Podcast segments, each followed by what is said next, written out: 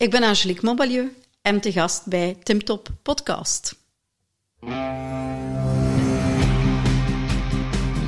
Welkom bij de Tim Tom Podcast. Ik ben Timothy. En ik ben Tom. Samen zijn wij jouw GPS naar geluk en succes. Dag lieve luisteraar, ik kan me zomaar voorstellen dat je tijdens het luisteren van deze podcast plotseling zin krijgt om van alles op te schrijven. Wat zou jij nu werkelijk willen met al die inspiratie en al die inspirerende gasten? Maar dat is nochtans helemaal niet nodig. Oeh, dat is niet nodig. Kan ik dat niet allemaal niet onthouden, ze? En wie gaat dat opschrijven voor mij? De kaboutertjes misschien? Nee, maar dat hebben wij al voor jou gedaan. Surf naar www.timtompodcast.com en daar vind je een blog boordevol tips en wijze inzichten van onze gast. En als je er dan toch bent, download dan meteen ons gratis e-book vol boekentips, luistertips en nog meer inspiratie voor jouw persoonlijke groei. Dag lieve luisteraars en welkom bij een nieuwe route van de Tim Tom Podcast. We hebben een heel felgekleurde verschijning voor ons zitten, Tom. Angélique Monballieu. Ja, het straalt allemaal levensvreugde uit, want het is volledig een oranje outfit. Dus ik zie je nu al, je ogen begint te blinken, ja, Hollander. Mijn hart is oranje. Ja, hup, Holland, hup. Oranje, maar... Ik ga vragen of dat de link met Nederland is. Ik weet het antwoord al. Nee? Maar... ik weet nog niet zoveel van onze gast, maar wat kun je vooraf aan mij vertellen over Angélique, Tom? www.google.be en dan de naam intikken. Maar wat kan ik erover vertellen? Niet zoveel meer dan dat jij erover kan vertellen. Ik weet wel dat ze haar strepen al heeft verdiend in het... eventsector en beurzen organiseren. En ze was ook bezoeker bij ons Tim Tom Podcast Festival. En dan zei ze, wauw gasten, wat jullie gedaan hebben op 6,5 weken is impressionant. Maar ik zie dat met andere ogen en daar. Ik had ook al een maar van de en ik dacht, en wij keken naar elkaar... You're right, maar op 6,5 weken, dat doen we niet meer alleen en we nemen wel een eventmanager onder de arm. Misschien verstandig, ja. Dus dachten we, oké, we gaan Angélique uitnodigen. Ze mag eerst haar persoonlijk verhaal vertellen en daarna gaan we een keer brainstormen zien voor onze volgende editie van Tim Tom Podcast Festival. Kijk eens aan. Ja, en Angélique is heel inspirerend ook.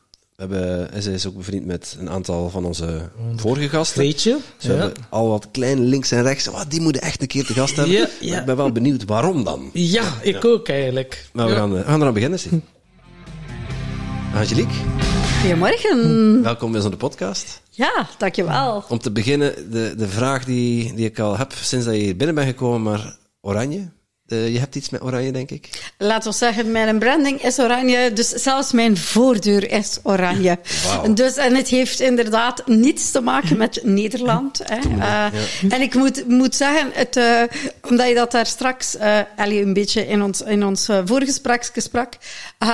Ik kreeg gisteren een mail toegestuurd. Want het WK komt eraan. Hè. En dan heb je allemaal oranje gadgets. Hè. En ik durf nogal eens oranje gadgets voor mijn klanten aankopen. Dus blijkbaar zijn ze weer vol bezig in het verre Nederland om bezig te zijn met alles wat te maken heeft van voetbal. Ja, maar ik heb wel een link met voetbal. Oranje gekte noemen ze dat in Nederland. Ja, de oranje gekte. Maar laten we zeggen, ik heb veel meer de Rode Duivels gekte meegemaakt. Want mijn papa heeft 20 jaar kok van de Rode Duivels geweest. Oké. Dus laten we zeggen, de Rode Duivels vanaf dat ze naar Spanje gingen in 1982 tot in het jaar 2000 is mijn papa altijd meegegaan. Dus laten we zeggen, ik was kind aan huis bij al die voetballisten, bij manier van spreken. Dus ja, ik mocht ook inderdaad af en toe een keer meegaan naar een match. En die verre reizen mocht ik niet meedoen. Maar de voetbal, die is altijd wel heel hard in ons hart geweest. En ik ben dan voor de underdog van Brugge. Ik ben een echte Cercle Brugge fan. Ah, oké. Dus, is dat ook oranje? Nee, dat is groen, zwart. Maar het is daardoor... Ik heb nu oranje aan. Bij jullie is het groen en oranje. Dus voilà, de match klopt. We hebben een match. Of een wedstrijd. Voilà. Ja. Ja, jullie oranje zetel, ja, dat was voor mij fantastisch om te zien op het Tim Tom Festival. Ja, ik wist het... Tom had het mij een keer gezegd, maar ik wist het eigenlijk niet meer. En ik was vanmorgen, dacht van, ja, alleen een t-shirt, bij Tom kan het nogal wat frisjes zijn. Ik had toch een trui aan doen. Ja. Dus ik heb een trui gepakt, aangedaan. En Tom, ik kom hier binnen en Tom, oh, je hebt oranje aan. Ik heb daar gedacht. Ja, ik zag het. Ja, goed, hè. Maar ja. Waarom jouw dus ziekelijk verlangen naar oranje? Maar ten eerste, ik vind een felkleur altijd wel... Allez, rood, oranje, geel, dat zijn kleuren die vreugde uitstralen. Laat mij zo zeggen. Of waarschuwing. Maar bon, laat het ons bij vreugde houden. Nee, Tom, op dit moment. Ik ben zeer blij dat ik hier ben. Als ik hier in zwart toe kom, dan is dat een heel ander teken. Ja. Dus, en op een bepaald moment ben ik in het jaar 86 gehuwd. En ja, ik... zei van, ja, ik wil werken. Allee, ja, ik ben niet de moeder aan de haard. Hè. Ondanks het feit dat ik 7 kinderen gehad heb. En nog altijd heb. Maar moeder aan de haard wilde ik absoluut niet zijn. Dus, want ik vind dat er meer in het leven is dan alleen maar thuis te zitten. Dus ja, het bedrijf waarvoor ik daar werkte, die vertegenwoordigde het bedrijf Bloem. En die had oranje. Dus alle beurzen dat ik organiseerde, want ze zeiden ook tegen mij, jij hebt marketing gedaan en PR en toegepaste communicatie, doe jij maar de beurs, zoals dat er zoveel noppen in het pad krijgen. Onvoorbereid, ook voor mij, want ondanks die studies had ik geen woord gehoord over beurzen. Hè. Doe jij maar die beurs, ja. En ja, bij mij was dat zoiets van, oké, dat is oranje. Oké, dan gaan we zorgen voor oranje bloemenkeus en zo. Dus dat is bij mij gegroeid. Dus mijn kast die was al in het oranje. Op het moment dat ik zelfstandig werd, was dat echt voor mij oranje. Het is zelfs zo dat groene kleren, dat was toen de concurrent van dat bedrijf, dat kwam bij mij niet binnen. Hoe raar dat ook linkt. Groen en oranje gaan nogthans heel goed samen. Ja, ik weet het. Daardoor, ze hebben nu gelachen, want de mantel, als ik binnengekomen ben, die heeft groene stukken. En mijn kinderen die zeiden, mama... Er zitten groen in. Ik zeg, ja, maar het oranje die over... Dus ja, dat oranje is gebleven. Ik heb... in mijn vorige huis was mijn keukenshuis oranje geschilderd. En nu zijn mijn binnenkasten oranje. Dus ik vind ook altijd... Als je iets oranje of geel of rood aandoet... Ja, dan ja, kom je daar ook... mensen kennen mij. Hè. Ik krijg alle dagen foto's toegestuurd. Greetje... per toeval, Greetje Bunnens is dus... haar zus is bevallen en Greet is helemaal in een status van baby's op dit moment. Stuurde ze mij gisteren een foto in een groep in de community van mij. Van, voilà, dit cadeautje kwam eraan en ik dacht van, het is een cadeautje van Angélique, want dat was iets volledig in het oranje. Dus ik kreeg alle dagen foto's van... Dus mijn branding is zodanig gekend dat mensen gewoon stoppen en denken, ah, het is Angélique. Voilà. Ja, maar ik had dus er ook wel goed op. Zo, dat oranje, dat straalt levensvreugde uit. En mijn steenkristal is ook carniool. Dus dat is ook een steen dat bij mij past. Dus oranje, ik heb er ook wel een match mee. Ja, toch wel. Ja. En voor de luisteraars, het is nagelak, ringen, de handtas, de gsm-hoesje, portemonnee, alles oranje. Ondergoed weten we nog niet. Ik heb zo'n oranje vermoeden. Wel, ik zal jullie zeggen dat Marie-Paul Huldemond van Delfina Lingerie, waarmee dat ik ook dikwijls samenwerk, wel, zij heeft het oranje setje klaar liggen. Ze heeft er lang naar gezocht, maar het is gelukt. Ik moet nog juist gaan ophalen, maar ik zei, het zal niet lukken vandaag, want ik ben bij Tim en Tom en dat kan uitlopen. Ik heb een oranje micro, daar zit ook een verhaal achter.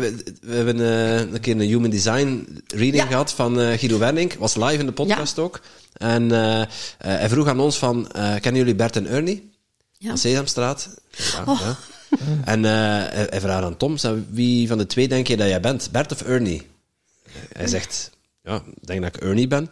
En Tim, wie denk jij dat je bent? Bert of Ernie? Ik zeg, ja, ik voel mij ook een Ernie. Ik zeg, ja, Tim die heeft gelijk. Tom, jij bent meer een Bert. Het mag wel vaker chagrijnig zijn. Bert is acroniem voor bezopen en rijdt toch. Hè? Dat was vroeger. Dat was vroeger. Nog maar 5 jaar oud dat ik niet meer drink. Maar ja, sindsdien hebben we onze microkleuren daarop afgestemd. Maar ik ga voor de gelegenheid, kijk, ik ga hem hier afkoppelen. Je gaat hem bij mij zetten. En want, allez, je maakt mij wel nieuwsgierig hè, als je dan een Human Design reading had hebben wat jullie zijn. Ja, voilà. Super. Helemaal into. Je kunt er nog een foto van pakken straks. Timo, maar uw micro moet je eigenlijk niet aansluiten. Zo interessant is het nu ook niet. Waar zit die mute-knop van Tom in? Hier, ja. Zo. Ja, onze Human Design. Dat is wel even wennen, dat blauw hier voor mij. Ik ben de manifesting generator. Ja. En, ik ben een projector. En ik ben een generator. Kijk eens aan, okay. Dat is een mooi dingetje. Amai, wat een trio. Ja, wat een trio. Wauw. Ja. Heel mooi. En hoe is dat bij jou op je pad gekomen, Human Design? Human Design is in feite... laten we zeggen dat we meer en meer van Human Design horen de laatste jaren, toch? Ja, laatste 2-3 jaar. En ik zat toen op dat moment in... dat is ook nog een van jullie gasten geweest. In een programma van Gerrit Vromand. En Elke, zijn vrouw, die houdt zich ontzettend veel bezig met Human Design. En ik zat dan in dat programma en je kon in feite je chart aanvragen. Hè? Maar nu ben ik ook met Samia Wilfaart daarover bezig. Ik ben met een dame in Nederland erover bezig. Pas ik al alles toe? Waarschijnlijk niet. Maar eerlijk gezegd, ik vind het wel heel inspirerend. En gisteravond was het nog bij een meeting, gingen we het er nog over. En ik ben tot de constatatie gekomen dat ik op dit moment met 4 generators thuis woon. Dus dat is een pittige. Ja, dat is een pittige. Ja, dus dat is een pittige. Dat klopt. Ja, bij ons is het op ons pad gekomen via Kim Marivoet. Die ken je misschien ook. Die ken ik ook. Personal brand fotograaf. Ja. En ze zat bij ons in een buddygroepje. En ja, daar kwam zo te sprake van, zou ik voor jullie eens jullie Human Design opzoeken en een reading. Ik was gewoon dat voor te lezen, of zo wat dingen te analyseren. Dat was precies op die... Ja, heel tricky, hè? Ja, ik kon van binnen in mij kijken. Dat was echt heel gek. 90% match. Maar Kim Marivoet werkte ook met Gerrit en Elke samen. Hè? Ja. Dus die heeft ook nog sessies daar gegeven. Dus ja, en het is heel creepy dat mensen zo goed kunnen toch wel bepaalde karaktertrekken beschrijven. Ja, absoluut. Wanneer is Human Design op jouw pad gekomen? Ik denk een jaar of 2,5. Wat had het nu in feite veel meer... Ja, en nu is het echt aan het hypen. Nu is dat hypen, 2-3 jaar geleden was het nog wat minder bekend. Ja, klopt. Het was echt... Ja, het is al een jaar of 2 dat ik het weet dat ik een generator ben. Het is... Ja, weet je... Er is zoveel en zoveel kleine punten die algemene karakter trekken. Weten, hè, je moet wachten totdat je gevraagd wordt. En bij een generator zit dat erbij. Maar op een bepaald moment, als je al die gates begint te analyseren, dan ga je er veel dieper in. Hè. Ja, en in tegenstellingen tot enneagram en noem maar op. Ja. Het gaat dan niet echt zo om de persoonlijkheid, maar wie dat je diep van binnen echt wel zijt. Dus wat dat je te doen hebt. En het is standaard programmatie eigenlijk. Ja. En het is zodanig bij mij toch wel in mijn genen aan het stappen. Dat bijvoorbeeld, ik heb een eigen community met een aantal ondernemers die werken aan hun zichtbaarheid. En 1 keer in de maand komen wij zo'n Hansendag samen, 4 sessies van 1,5 uur over de verschillende topics. En ik vraag altijd dat er een spreker komt rond een bepaald topic. Ik heb alle macht niet in handen. Ik bedoel, we leren van elkaar. Want een van mijn missies en leuzes is, samen zijn we veel, veel sterker dan dat we dingen alleen gaan proberen. Vragen aan elkaar. Iedereen heeft zijn eigen expertises. En volgende maand is het Samia Wilfaart. Die komt inderdaad spreken over Human Design en jouw ondernemen. En dat vind ik altijd wel... je maakt mensen bewust dat ze, als ze ook die dingen in acht nemen, dat het gemakkelijker gaat gaan voor hen om te ondernemen, omdat ze op een totaal andere manier ernaartoe kijken. En als ze niet meer denken, ben ik de rare, omdat dat bij mij niet lukt. Maar het heeft veel meer te maken van, ja... Hoe zit iemand in elkaar? Ja, maar dat is wel grappig. Samia die stuurde mij een berichtje van, ja, ik heb het gevoel dat we een keer moeten praten met elkaar. Dus ik heb er vorige week nog maar een Zoom mee gehad. En ja, we hebben het ook onder andere over Human Design gehad. Het is wel een hele boeiende dame ook. Ja, ik werk al jaren met Samia samen. Ja, uiteindelijk heb ik Samia en Greetje Bunnens samengebracht. Want ik denk al dat ik 4-5 jaar al met Samia, met haar fundament. En uiteindelijk is zij... Ja, ik denk dat ze nu echt haar missie gevonden heeft met die Human Design. Alles is zo lekker... De puzzelstukjes, of dat je dikwijls hebt, de puzzelstukjes die kloppen aan een bepaald moment. Het kan even duren, maar ineens... pak, zie het, en dan valt het er zo ineens zo van, wow, ja, dat heb ik hier te doen. Ja. Gevoel kennen we. Maar dat is ook bij mij, je begint aan iets, en ik zeg altijd, ik ben een doe-madam in plaats van een theorie-madam. Ik vind dat er zoveel mensen, ondernemers, die blijven altijd in die theorie hangen. Maar ze doen het niet. En op het moment dat je het gaat doen, dan pas beseft je, ik moet daar nog een beetje bij schaven, voel dat er nog iets ontbreekt. En op die manier kun je uw missie ook veel, veel beter verbreden. Dat is zelfsabotage in de vorm van uitstellen. Ja, hè? Absoluut. Ja, niet absoluut. Meer, niet minder, hè? Nee. En wanneer is het goed genoeg? Kun je nooit, want ik vind een dag dat je stopt met je te verbeteren, dan is het gedaan. Ja. Ik zeg dat vaak. Mensen die zeggen, wij voelen dat jij een basis hebt van marketing en communicatie. Dan zeg ik ja. Maar als ik mij... ik ben 57, dus we spreken van 35, 36 jaar terug... Ja, sorry, maar er bestond geen internet, er bestond geen podcast, er bestond geen video's dat wij opnamen. Dus, telefoonboek en de gouden gids. Ja. De gouden gids, de telefoon, inderdaad, dat je zo nog moest draaien. Mm-hmm. En dat was het. En we stuurden een brief naar elkaar op het moment dat we een offerte maakten. Dus de snelheid waarmee dat je...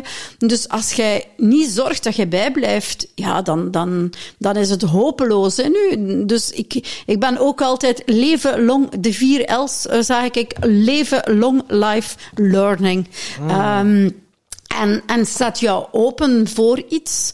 Je hoeft het daarvoor niet allemaal te aanvaarden. Maar als je open staat en open-minded bent, dan kun je blijven groeien. En dus ja, marketing en zo.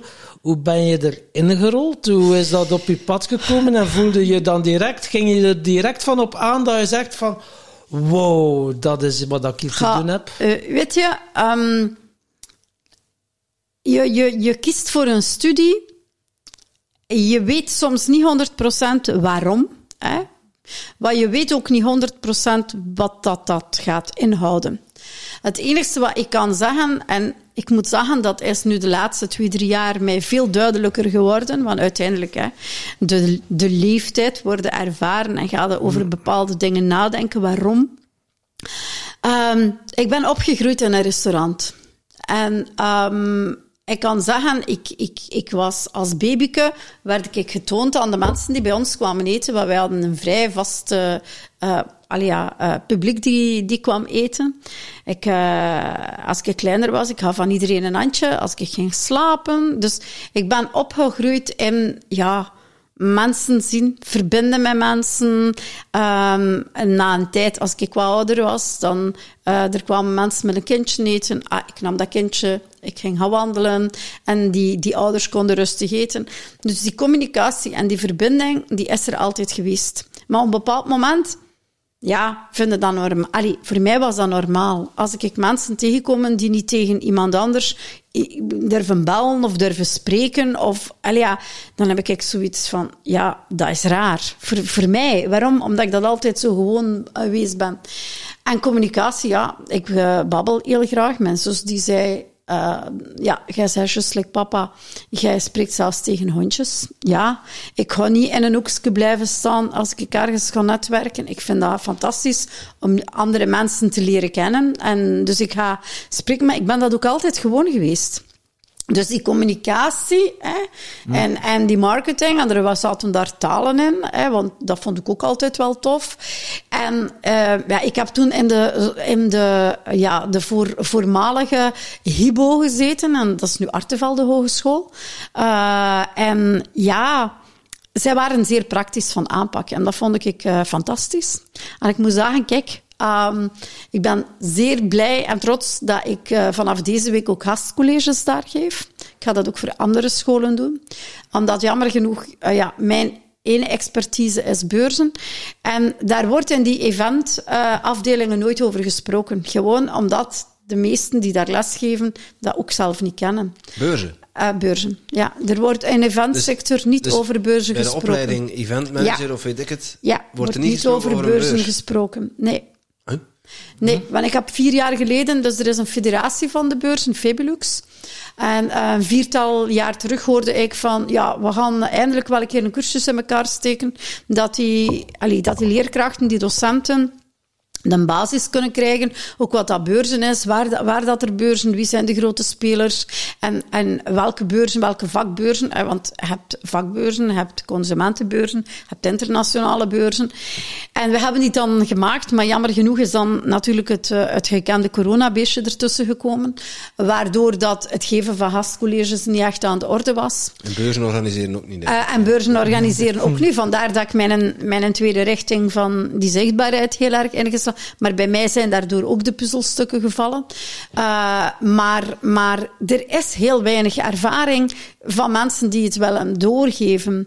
En ik vind dat een van de zaken is dat we moeten doen. We moeten die jeugd echt betrekken. Op dit moment is er 1 hele grote crisis in de eventsector, in de beurssector, en dat is personeel vinden. We zijn ontzettend blij dat de flexijobs zijn sinds deze week goedgekeurd daar. Want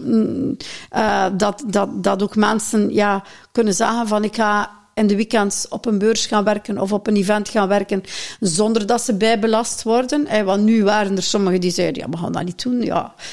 Dat is geen meerwaarde voor ons.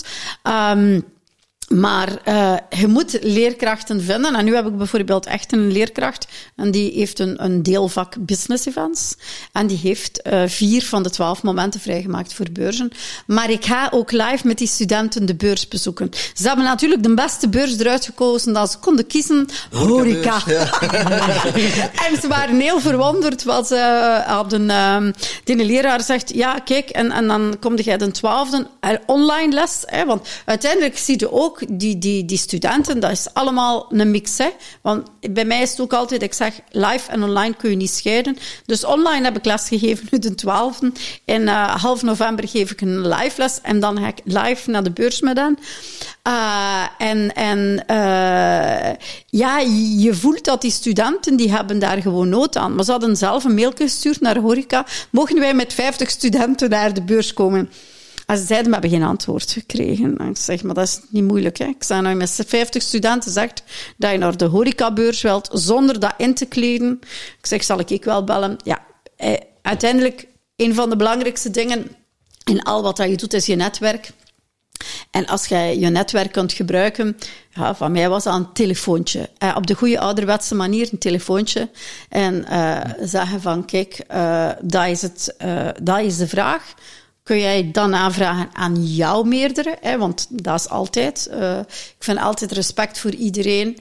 En ik heb ook gezegd, dan kun je iemand van jullie laten komen om te verwelkomen en ook jullie bedrijf voor te stellen. En uiteindelijk moet je altijd zorgen dat alle partners een win-win hebben. En zij zijn ongelooflijk aan het zoeken naar goede krachten, ook voor stages. Dus als er daar een groep komt, dan kunnen zij ook... zo uitputten. Voilà, ja, tuurlijk. Dat is allemaal potentiële werkpaarden. Maar dat is de toekomst. Hè. Dus ik heb deze week ook gesproken over enkele van de uitdagingen dat er zijn. Hè. Want ten eerste wordt de sector teruggetroffen door een mogelijke andere coronavirus. Dat gaan we wel aan de kant laten. Maar een van de grote punten die op dit moment aan de orde zijn, is duurzaamheid en ecologie. Hè. Hoe gaan we zorgen dat we veel meer... ik heb echt momenten... En ik ben misschien... iemand, een marketingmanager, die noemde mij Miss Recyclage, omdat ik haar graag bepaalde zaken maakte en dat ik zei van, oké, en dat kunnen we nog op die beurs gebruiken. En die beurs, ze die Angélique Plastic noemen. Hè? Nee, het was Miss Recyclage dat hij mij noemde. Maar uiteindelijk moeten we zorgen dat we gaan veel meer recycleren, want 15 jaar terug was ik op een nacht aan het demonteren. Wij hadden alles in kisten. Wij zorgden al voor dat we konden hergebruiken op dat moment. En dan hoorde je een bulldozer over een stand rijden en ja, het gewoon met een kraan bij manier van spreken in containers gooien. Ik kan jullie foto's daarvan tonen. Ik heb dat nu niet mee, maar dat in feite standen platgereden werden. En dit is niet meer aan de orde. Maar dit is een van de uitdagingen die studenten hebben. Dus ik heb dat deze week ook gezegd, van hou daar mee rekening. Ze spreken op dit moment van ecolabels voor events.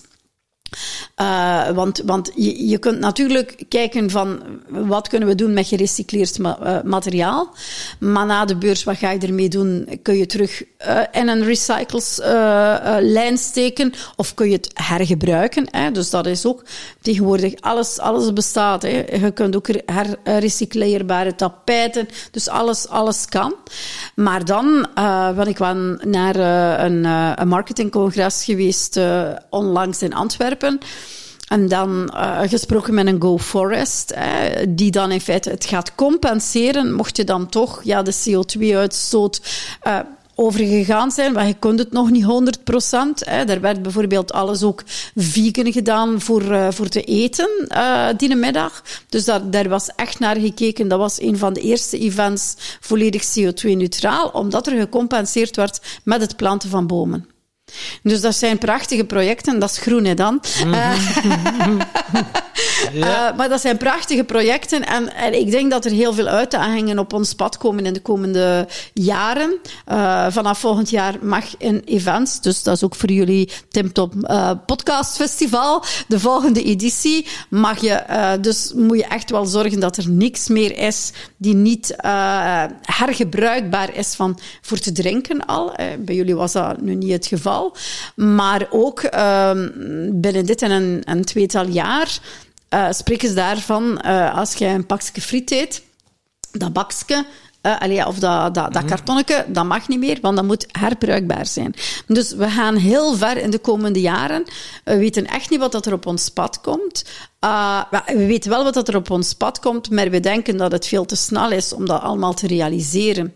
En daardoor is het ook zo belangrijk dat door corona, echt, want ik heb ook altijd gezegd, we moeten corona een stukje omarmen voor de positieve dingen dat hij ons gegeven heeft en de negatieve, dus de ding.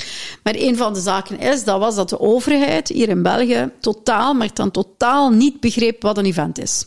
Dus dat is iets die zij niet begrijpen. Want er zijn meer dingen die ze niet begrijpen. Hoor.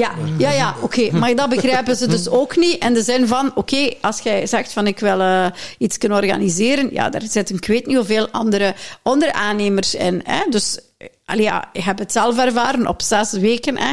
Wat ik nog altijd chapeau vind, hoe dat je het gedaan hebt. Ja, wij begrijpen het niet helemaal. Ja. Maar je had een netwerk. Ja. Dus doordat jullie netwerk gebruikt hebben... Als er iemand dit wil realiseren zonder netwerk, gaat dat helemaal niet. Maar je hebt een netwerk, dus je brengt mensen tezamen, je hebt die sympathie van die mensen en dan werkt dat. Als je dat natuurlijk blijvend wil doen, dan zit je in andere zaken. Maar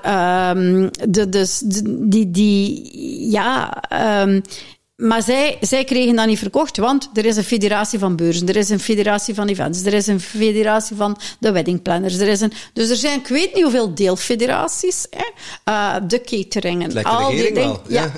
Ja. Dus wat maar wel is er gebeurd, er is op een bepaald moment een woordvoerder gaan spreken voor al die federaties. En daar is de Event Confederation uit ontstaan. Dus die bestaat nog maar 1,5 jaar, maar die verdedigt nu echt die belangen van al die federaties samen. En van een aantal zitten daar vertegenwoordigers in, vooral van BESA Events en vooral van Febelux de beurzen. Want, hoe raar het ook klinkt, maar er is geen paritair comité van beurzen. Ze hebben de NASI-codes, die zijn niet duidelijk. Dus al die zaken waren al in ontwikkeling, maar dat gaat nu allemaal versneld. En ja, je moet blijvend mensen hebben waar dat je tegen kunt gaan spreken. Dus het heeft ook wel soms zaken in gang gezet die echt heel versneld gegaan zijn om te kunnen onderhandelen. Inderdaad, wel voorstellen dat het echt wel een massaal kerkhof was in die sector. Event en beurzen, dat je toch veel faillissementen of zo meegemaakt en gezien hebt. Het schrijnende verhaal, misschien wel met de dood tot gevolg, ik weet het niet. Ik kan mij zo wel iets bij voorstellen. Ik denk dat je alles wat je opgenoemd hebt, dat ik er weet van heb. Dus je moet rekening houden dat in die sector 80.000 mensen werken. Heel veel mensen werden niet aanzien als mensen die werkten in de eventsector. En dat had te maken van, er is een standenbouwer en die standenbouwer die werkt met een aantal onderaannemers en die werken fulltime daarvoor. Ja? Maar die hebben niet die eventstatus. Versta je? Dus dat waren dingen. Dat maar wij weten inderdaad van mensen die zelfmoord gepleegd hebben. Er zijn ook een heel wat beurzen die failliet gegaan zijn. Maar die namen worden heel vaak heropgenomen door iemand anders. Dus jullie gaan dat niet weten. Ik weet soms wel wat er in de wandelgangen gebeurd is. Maar het probleem stelt zich ook nu nog. Hè? Dus, want het is niet omdat op dit moment corona en dat we niet meer over de mondmaskers en zo horen. Maar op dit moment is het dus de putten die gemaakt zijn in de voorbije jaren. Het is echt heropbouwen. Hè? Er komt ook een... voor mij ook een nieuwe manier van nichebeurzen aan, waar dat ik wel een heel groot aandeel wil in hebben. Die echt rond bijvoorbeeld een bepaalde taboe of kleinere groepen van mensen aanhouden. En er is ook een heel groot verschil. Je hebt drie soorten beurzen. Hè. Je hebt die echte B2B-beurzen, dat zijn vakbeurzen. En als die goed georganiseerd zijn, die gaan blijven doorgaan. Daar zie ik weinig problemen in. Zoals Batibouw, de BIS-beurs. Dat is een andere beurs dat je nu noemt. Een Batibouw is dus een echte B2C-beurs. En ook een deel B2B-beurs. Ja. De Horeca Beurs is meer business to business. Dat is echt een business to business, waar een Batibouw... Je hebt daar wel het stukje B2B in, maar het is vooral gekend als een B2C-beurs. Een van de gevolgen is nu al dat de beurs van Batibouw gaat maar 6 dagen meer zijn vanaf volgend jaar. Hè?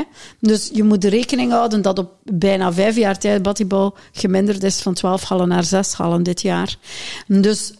Ik heb juist gesproken deze week met bepaalde van hen. Dus het gaat de goede kant weer op. Hè, want vorig jaar was dat een hele dunne... Dus nu hopen we echt dat het weer heropbloeit.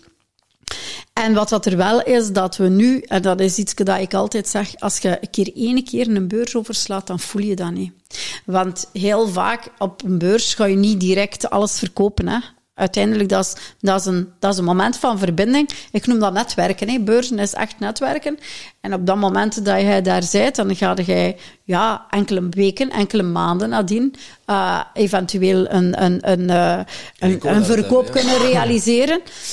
Bijvoorbeeld omdat je nu over Batibouw spreekt. Hè. Batibouw is meestal, als je daar iemand spreekt en die moet nog grond gaan kopen en die moet nog beginnen bouwen, heel dikwijls heb je maar 2 jaar erachter in feite een resultaat eruit. Dus dat eerste jaar voelde dat niet zo echt, dat je die beurs niet gedaan hebt. Maar het is het tweede jaar dat je dat wel voelt, want dan nemen echt die orders af, want je legt die nieuwe contacten niet meer. Je moet uiteindelijk dat zaadjes planten, hè, overal. Dat is weer groen, hè? Ja. Overal die zaadjes planten. En je plant die zaadjes en mensen komen in een proces. Maar voor mij gaan beurzen nooit weg. Hè. Live is live. We zitten hier nu ook live. Dit is net iets anders dan dat we het online zouden doen. Hè. Ondanks het feit dat je kunt verbinden, dit is toch nog iets meer fun.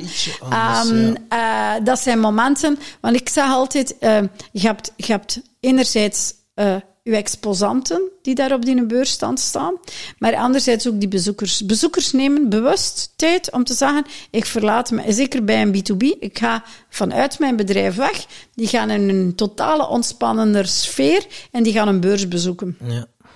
En je zit op een totaal andere manier te praten met iemand. En je kunt een keer iemand anders spreken en zo. Dus voor mij gaan beurzen nooit af. Ik heb in deze voorbije 2 jaren ook het genoegen gehad om kennis te maken met de online beurzen. En daar geloof ik totaal niet in.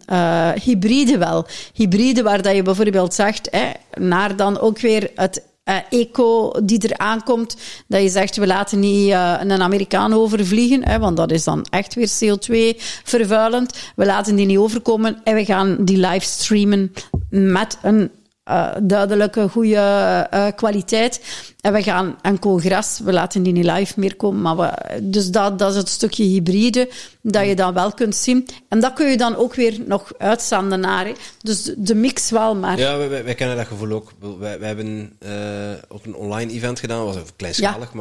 Maar ook hybride. Dus de mensen konden het online volgen, maar wij organiseerden het en we waren met 4 in totaal. Wij waren wel fysiek in 1 ruimte aanwezig. Mm-hmm. En het werd zo integraal opgenomen. Dan heb je toch die groepsdynamiek. Ja. En het communicatiemiddel klopt. Is dan online, maar dat werkt, voor mij werkt dat wel goed. Ik vind dat wel meerwaarde. Ik vind puur online vind ik heel afstandelijk.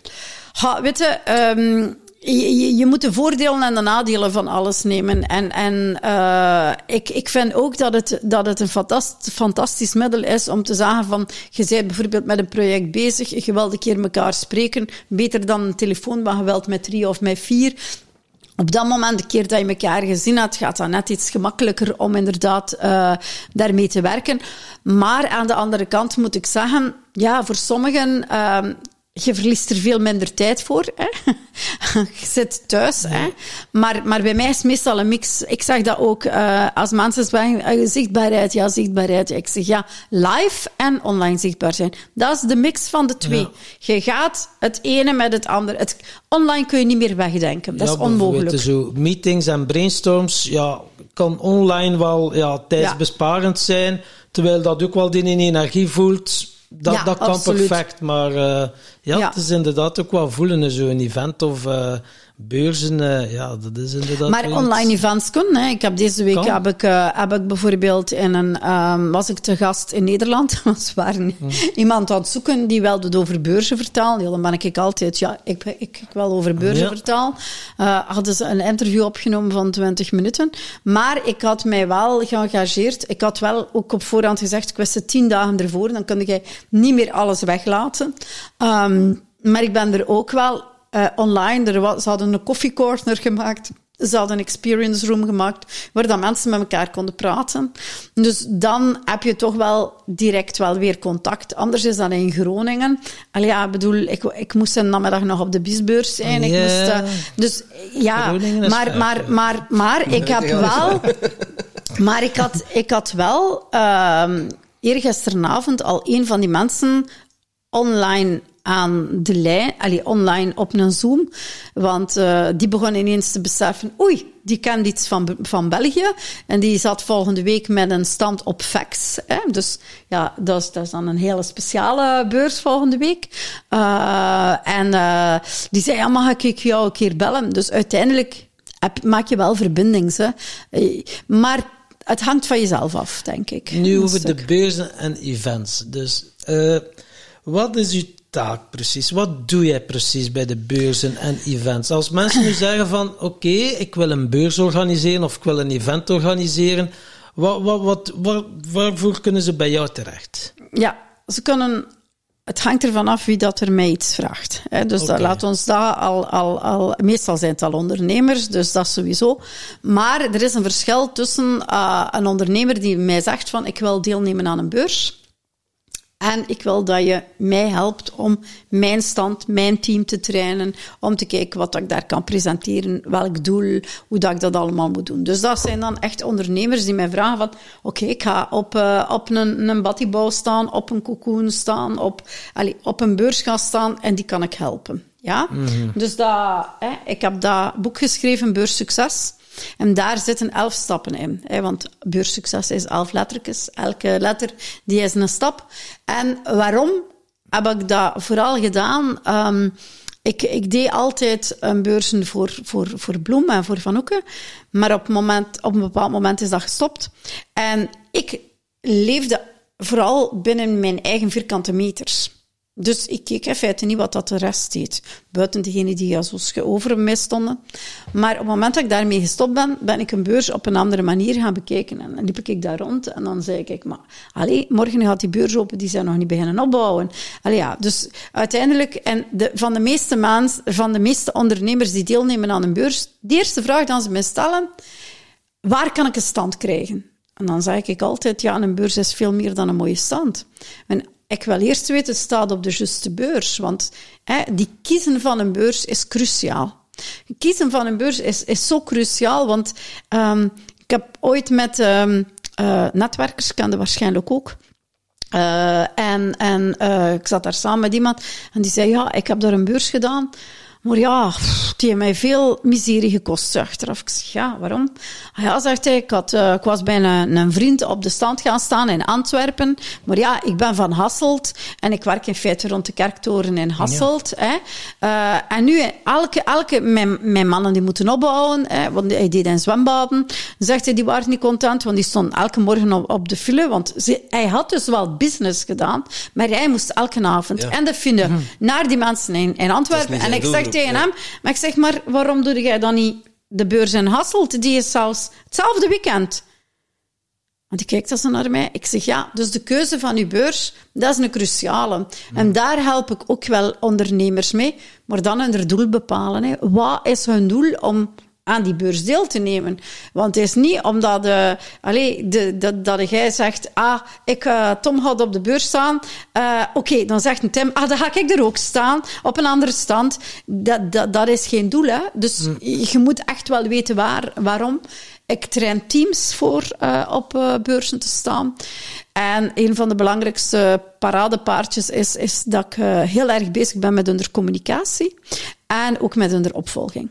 Dus maar dat is het stukje, wil je als onderneming deelnemen aan een beurs. Dan heb je een ander luik, en dat zijn beursorganisatoren. Okay. Dus beursorganisatoren, die hebben heel vaak ook zelf hulp nodig. In de zin van, meestal is een beurs of een festival of een event, dat is allemaal hetzelfde. Hè. Uiteindelijk, het is gewoon mensen samenbrengen, komen het er uiteindelijk op neer, maar op een bepaalde locatie, op een bepaald moment. Dus dat is het kind een naam noemen, zeg ik. Maar afhankelijk van die organisatie, die hebben pieken en dalen. Want het moment dat dat festival, dan moet jij draaien. En dan gaat dat weer af.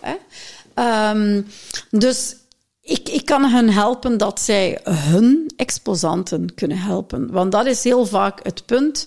Veel exposanten weten echt niet hoe dat ze moeten deelnemen aan een beurs. En of het is de eerste keer. En ze laten zich overhalen door te zeggen, maar dat is de juiste beurs voor u. En dus ik geef heel vaak kick-offs voor beurzen. Ik hoop dat dat nu terug released. Ik ben dus bijvoorbeeld ook tot voor corona ook beurscoach geweest van Batibouw, waar dat ik ook dat ze mij ook altijd aanprezen om standen te gaan helpen.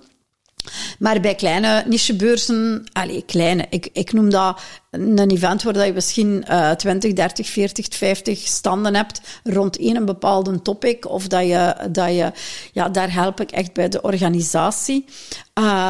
En het coördineren op die dagen zelf. Want dan hebben ze meestal zoveel mensen nodig.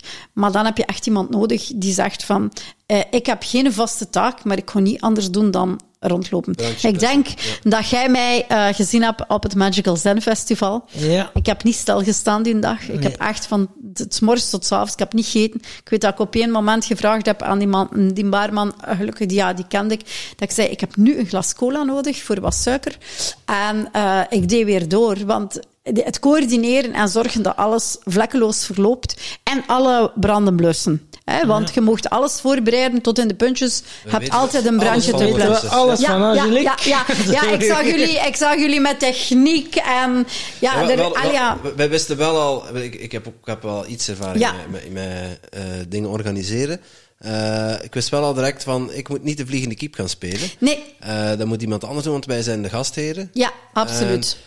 Ik wil ook niet zelf de gastheer zijn als in de boel aan elkaar praten. Dat moeten we ook uitbesteden. Dus we hadden iemand, in ieder geval, we hadden Maarten zijn zots gekregen. Oh, Maarten, dat is echt iets voor u.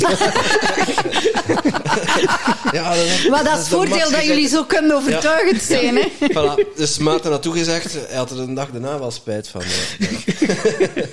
Maar ja. Maarten heeft dat fantastisch gedaan. Hè. Die is dag en nacht bezig, ja, echt letterlijk dag en nacht bezig geweest met ons festival. Maar die staat op geen enkele foto, hè, bijvoorbeeld. Nee, maar dat is ook geen van de punten. Je begint aan zoiets, want ik hoor jou ook nog zeggen, Thomas, we hebben elkaar ik ben 3-4 dagen erachter totaal van de kaart geweest. Je zit zodanig in die hype en je moet in feite decompressie is ontzettend, maar je start aan iets en er komt zoveel bij kijken. Op een bepaald moment hadden jullie ook toch een beetje een stress, omdat je zei van oei, gaan hier voldoende bezoekers komen? Ja. Dus je zit met zoveel verschillende punten en daar help ik inderdaad ook, want ik vind altijd dat degene die organiseert, ik bedoel, die moet inderdaad die een dag ook kunnen genieten. En ik weet ook dat dat anders is dan dat je zelf naar iets anders gaat. Maar in feite moet je ook kunnen genieten van wat je daar gerealiseerd hebt. En als je dan één iemand hebt waar dat iedereen weet van oké, gelijk wat dat er is, je kunt naar mij komen. En dat je het kunt... Dat is een heel grote... een heel groot voordeel, denk ik. Kun je altijd alles op voorhand incalculeren? Nee. En ik denk dat je ook die flexibiliteit moet hebben om dat te zeggen. Ik denk niet dat er iemand op een bepaald moment problemen had dat daar die micro niet werkte 100%. Maar ik zeg altijd, je moet... gaan kijken wat je kunt voorzien. Hoe dat je het kunt, bepaalde dingen kunt gaan oplossen. Maar 100% werkt dat ook nooit. Wat dat er wel is, is dat jij als organisator heel vaak weet... Shit, dat is verkeerd gegaan. Hè? Maar je gasten weten dat niet. Bezoekers zien dat niet per se. Zien dat niet. En de dag dat je op een event, festival, beurs zegt van, ik kan hier niks meer verbeteren, dan stop je er beter mee. Want uiteindelijk verbeter je altijd. En ik noem het daarvoor, sommige mensen, hij zegt dan eerst de goede punten en de slechte punten. En dan zeg ik, nee, we gaan spreken over de goede punten en over de minder goede punten. Want uiteindelijk is alles goed bedoeld. En alles vertrekt vanuit jouw visie dat je zegt van zo gaat dat goed werken. Maar door het te doen, gelijk wat dat je in ondernemen, door het te doen ga je zeggen oké, dat gaan we de volgende keer anders doen. Dat gaan we de volgende keer anders doen. En die lijst kan heel groot zijn. Zo goed en slecht. Het is meer van wat ging er nou echt goed en wat kan er beter? Ja, absoluut. En als je met dat standpunt vertrek je ook veel... ik ben iemand die zegt van... Ga vanuit problemen opportuniteiten zien. Ga denken in oplossingen in plaats van echt in problemen. Er gaat... er lopen altijd dingen dat je zegt, en ik ben dan zelfs op zo'n dag, ben ik al bezig, dat ga ik anders doen, dat ga ik anders doen. En dat is helemaal oké. Want elk nieuw event dat je in de wereld zet, die heeft zijn kinderziektes. En dat is bij alles. Ik ga ervan uit dat jullie eerste podcast dat je opgenomen hebt ook helemaal anders verlopen is dan deze nu. Jouw ervaring... Die is redelijk anders, dus, ook alweer niet, hè. Maar je bent er wel mee gestart. Ja. Dus je gaat in het doen. Dat is hetzelfde of dat jullie met jullie festival in een zotte bui beslist hebben. We gaan dat doen. En die een tijd ook. Zo, ik had dan zo 9 vrijwilligers. Ik zeg, als ik genoeg vrijwilligers heb, 9. Ik zeg, weet je, elke uur of 3 doe je iets... En dan kun je nog genieten van het festival. Ja, tarara, die 9 vrijwilligers, die hebben gewoon fulltime dingen mogen afdraaien. Ja. We hebben ze nu al, gaan we nog een volledige terugkomdag, dat we ze echt wel in de watten gaan leggen, want dat is onze dankbaarheid. Onze dank was zo groot voor hen, dat we zoiets hebben. Ja, nu gaan we er wel echt verwennen ook, want dat verdiende maar. Maar je denkt van, weet je wat, we gaan hier een dingsknop zetten en de dienst zal dan het onthaal. Maar je blijft altijd bezig op zondagen. Hè? Dus, maar weet je, de sfeer was zo goed die verbinding was zo echt te voelen. En dat maakt dat er al die kleine akkefietjes, dat je die gewoon vergeet. Maar ja, het is hard werken, hè? Want er was nog van de week iemand die zei, een studenten, en die had ergens op een beurs 2 dagen staan in Nederland. En die zei, ja, zegt ze, ik was daarmee vertrokken en ik dacht van, ja. Maar 's avonds had ik toch beseft dat dat hard werken is. Want uiteindelijk, dat is allemaal heel erg leuk, maar het is hard werken, hè. Het is hard werken. Maar ja, ik vind het fantastisch. Dus ik help zowel organisatoren als ik help exposanten met de beiden. En ja, ik sta altijd open voor ideeën. Ik vind het altijd fantastisch om mee te gaan denken. En ja, ik vind ook altijd... Ja, mensen zeggen, en doe je dan één bepaalde sector? Nee. Ik vind het soms echt zo tof om je te kunnen inleven in een of ander. Want uiteindelijk het genieten zelf op die dag. Ja, als ik er nu op terugkijk, wow, ja, een beetje genoeg, maar je wil tegen iedereen praten en het is een overrompeling, zo vond ik. Ik heb dan eigenlijk, dus om mijn manier van spreken, nog het meest genoten van achteraf de foto's. Dat ik dan zo, wauw, en dat zo, wow, en dan voel ik dat zo. Maar het moment zelf... Wow, ja, want dat denk ik... Maar dat ga je altijd hebben als je zelf organiseert, hoor. Ja. Dat is... Jij bent geen bezoeker van je eigen festival. Nee, hè. Ja, klopt. Ja, maar dat is, je kunt het wel minimaliseren door inderdaad ervoor te zorgen dat je iemand hebt waar dat is echt van... iedereen die mij iets komt vragen, boef, stuurt die door naar die. En dat is wel net het verschil. En als je... die vrijwilligers moeten ook kunnen aansturen, hè, want dan werkt het ook. En dat besteedt het dan op dat moment ook uit. Hè. Ja. Dat is wel een... Maar het feit dat je al vrijwilligers hebt, die zo blij waren om het te doen, dat is een fantastisch. Dus ik zou zeggen, aan al die van vrijwilligers, super gedaan. Echt waar. Ja, dat was de max. Ja, echt dat was waar. Zo'n cohesie, zo mooi. En sommigen kennen elkaar ook nog niet. Sommigen hadden dan elkaar wel al gezien, maar de meesten kennen elkaar niet. Maar als je zag, zo één mooi team en dan de bezoekers, dat was echt wel... Ongelooflijk. En het was ook prachtig weer. Dat is natuurlijk ook wel een hele grote meevaller. Daar moeten we eerlijk in zijn. Weer speelt een rol. En heb je totaal, maar dan ook totaal geen vat op. Hè? Ik hoorde het van het Fusion Festival. Dat was dan in Engelhoef in september. Het eerste jaar, vorig jaar was dat eens keer georganiseerd. Oh, dat was de zon, dat was zo'n picknick, op een dekentje zitten. En nu was het stortregen. Uiteindelijk heb ik ook gezegd, nee, ik kan niet gaan. En dat was een fiasco. Het waren met zoveel standhouders, maar er kwamen geen bezoekers. Hè. Dat was, nee. En dat hebben natuurlijk... Ze hebben er wel nog in laatste instantie een tent gezet, heb ik gehoord. Ja, de koude en mensen hebben... Maar hoeveel mensen zijn er niet op jullie festival s'avonds nog gezellig... Totdat het begon te regenen. Want dan zijn er heel veel weggegaan. Ik zat ook nog buiten. Ja. Dus en op dat moment, maar gebeurt dat om 2 uur in de namiddag, zijn er ook veel weg. Hè? En dit is normaal, hè? Want ook mag putteke winter zijn. Als het water giet buiten, gaan er minder mensen zich verplaatsen om ergens naartoe te gaan. Nu, aan de andere kant, ik spreek ook altijd, je hebt kwantiteit en kwaliteit. Ja? Als het echt slecht weer is en het sneeuwt zelfs, hè, en je hebt dan bezoekers op een beurs, maar dat zijn de kwaliteit. Dan heb je de kwaliteit over. Want ik vind het soms heel jammer dat heel veel in de pers dat er geschreven wordt, en ze hebben 10% minder bezoekers dan vorig jaar. Spreek niet over de kwaliteit. Bedoel, als er nu 200.000 of er zijn er 185.000, dit maakt voor die exposanten echt geen knijt uit. Hè. Als jij een goed team hebt en weet hoe je nu op een beurs moet staan. Hè. Want ik verwijt heel vaak... ik ben daar boos voor op sommigen, dat ze daar echt met hun... Ik noem dat de gsm-tritis, hè. En je zit op je gsm continu te kijken en je zit er aan het tafeltje en die bezoekers die lopen voorbij. Als je zo zit, dan ga je gewoon de euro's gewoon... Maar dat snapt het ook gewoon niet. Nee, maar ik durf jou het aantal foto's niet tonen dat ik daarvan heb, hè. Of ze staan met elkaar te praten, of ze staan met hun rug naar de bezoekers.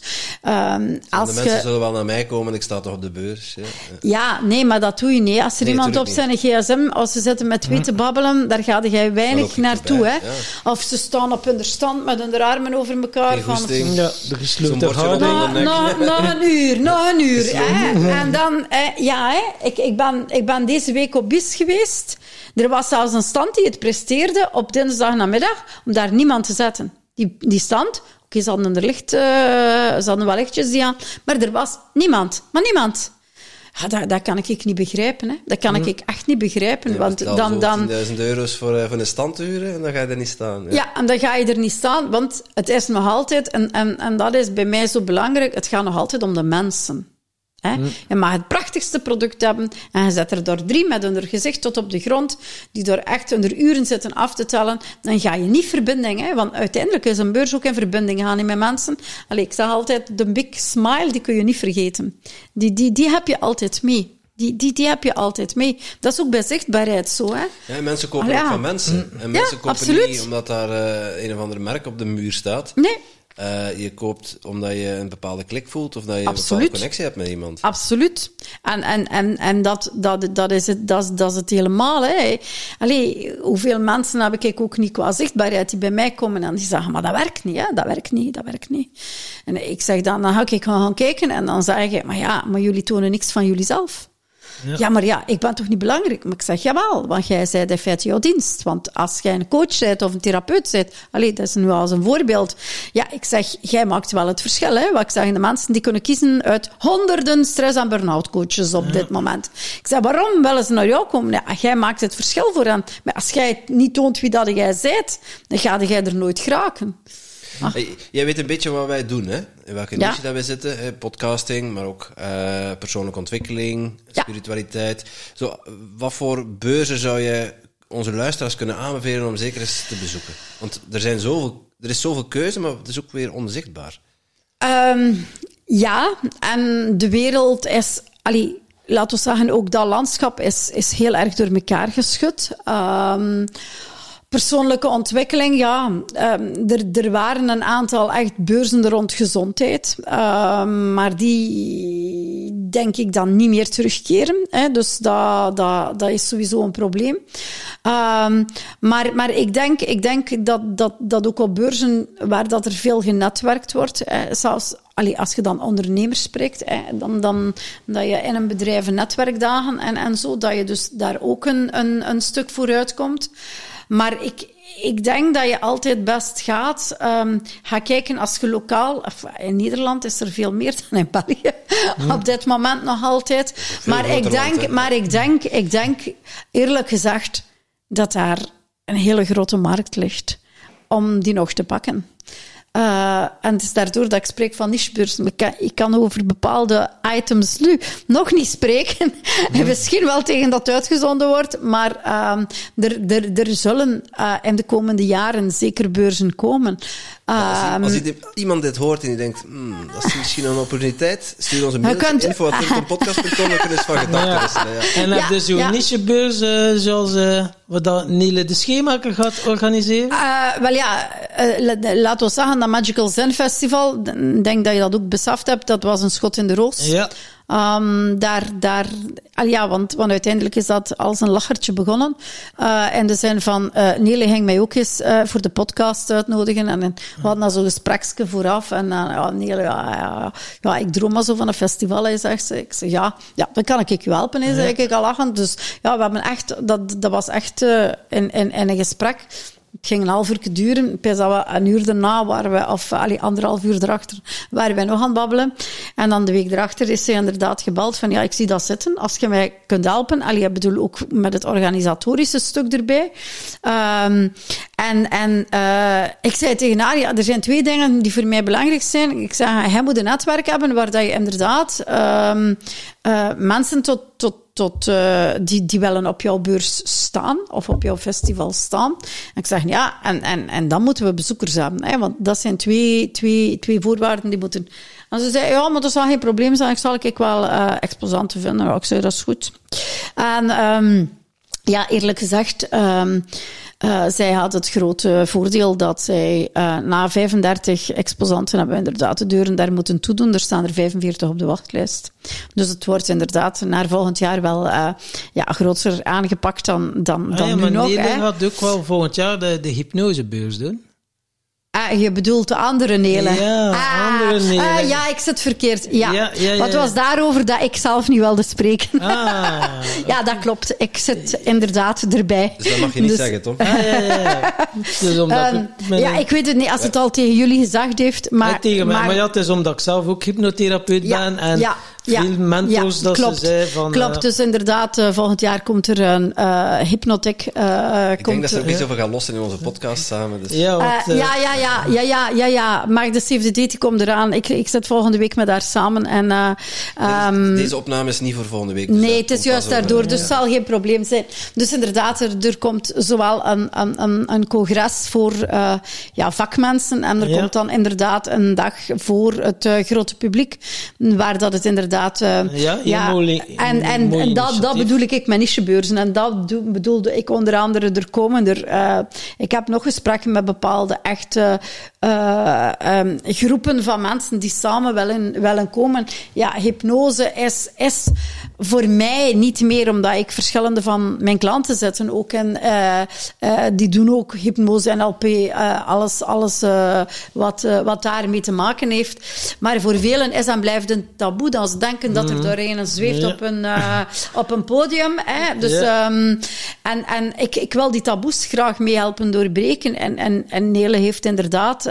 ik ga u zeggen, normaal gezien was dat al bedoeld voor dit jaar. Maar wij spreken al van 2021 met elkaar om dat te doen. Maar dit jaar dan is het een slechte start gehad, doordat er dan toch heel veel annulaties waren. En hebben we gezegd, dan doen we het in 2023. Maar volgende week hakken we de knoop door qua locatie en zo. Dus, maar ik ga daar dus ook inderdaad 2 dagen die volledige coördinatie doen. En daar gaan we ook werken met vrijwilligers. Maar wij gaan die integreren, dat ze mij ook kennen van op voorhand. En dat is een heel groot voordeel. Dan is, of dat jullie zagen, die vrijwilligers die kennen elkaar niet echt. Ik zorg ook dat iedereen al samenkomt. En wat doe ik ook? Dat zijn al die exposanten, die ga ik ook meenemen in het traject op voorhand, waardoor dat zij ook elkaar op voorhand kennen. En als zij elkaar op voorhand kennen, vertrek je van een andere vibe. Staat van, hallo, die zeiden hij... ze moeten dat aftoetsen. En dat is niet zo. Dat is niet zo als ze elkaar op voorhand kennen. Ik stik die allemaal in een WhatsApp-groep samen. Ze kunnen allemaal leren van elkaar. En op die manier, je kunt daar zelfs de vrijwilligers in steken. En op die manier gaat die een synergie al veel, creëert al inderdaad. Ik zat even te verwarren met ons Nathalie en ons Niele. Ja. Maar Niele is bijvoorbeeld inderdaad... Dus ik denk dat in de komende jaren er heel veel van die beurzen uit de grond zullen komen. Er is wel nood aan, hè? Ja, als ik zo zie, absoluut. Zo spirituele beurzen, maar dat mag dan ook niet te commercieel zijn. Met enkel zo kaartenleggers en waarzeggers, dat is dan ook... dat mag wel, natuurlijk, maar... Ik ben eens naar dat bloemfestival geweest. En dat is dan heel commercieel gedaan. Ik ben persoonlijk veel minder in voor dat commerciële. Ja, en er is natuurlijk ook nog een heel groot verschil tussen die bloemedities, want die hebben plaats op verschillende plaatsen. En ik hoor heel vaak dat er ook nog een heel groot verschil daar is. Yeah. Ik hoor ook dat inderdaad het commerciële eraan... Maar kijk, ik ben niet degene die zegt, ik doe mee aan een beurs. Want ik had vorige week iemand die mij stuurde... doe nooit meer mee aan een beurs. Ik had €50 winst. En ik heb gewoon heel droog geantwoord. Kun jij de lijst opmaken van de potentiële klanten B2B dat je gesproken hebt? Kun jij een lijst maken van het aantal mensen die op jouw nieuwsbrief ingeschreven hebben? Kun jij een lijst maken?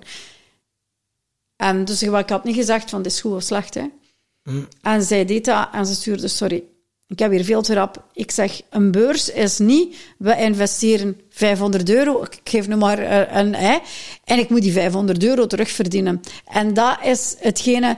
Je hebt mensen die rechtstreeks de verkoop doen op zo'n beurs. En het komt er alleen op neer om die €500 binnen te hebben. Dat is voor mij geen beurs. Voor mij is een beurs dat je daar contacten legt... En dat je die contacten gaat opvolgen.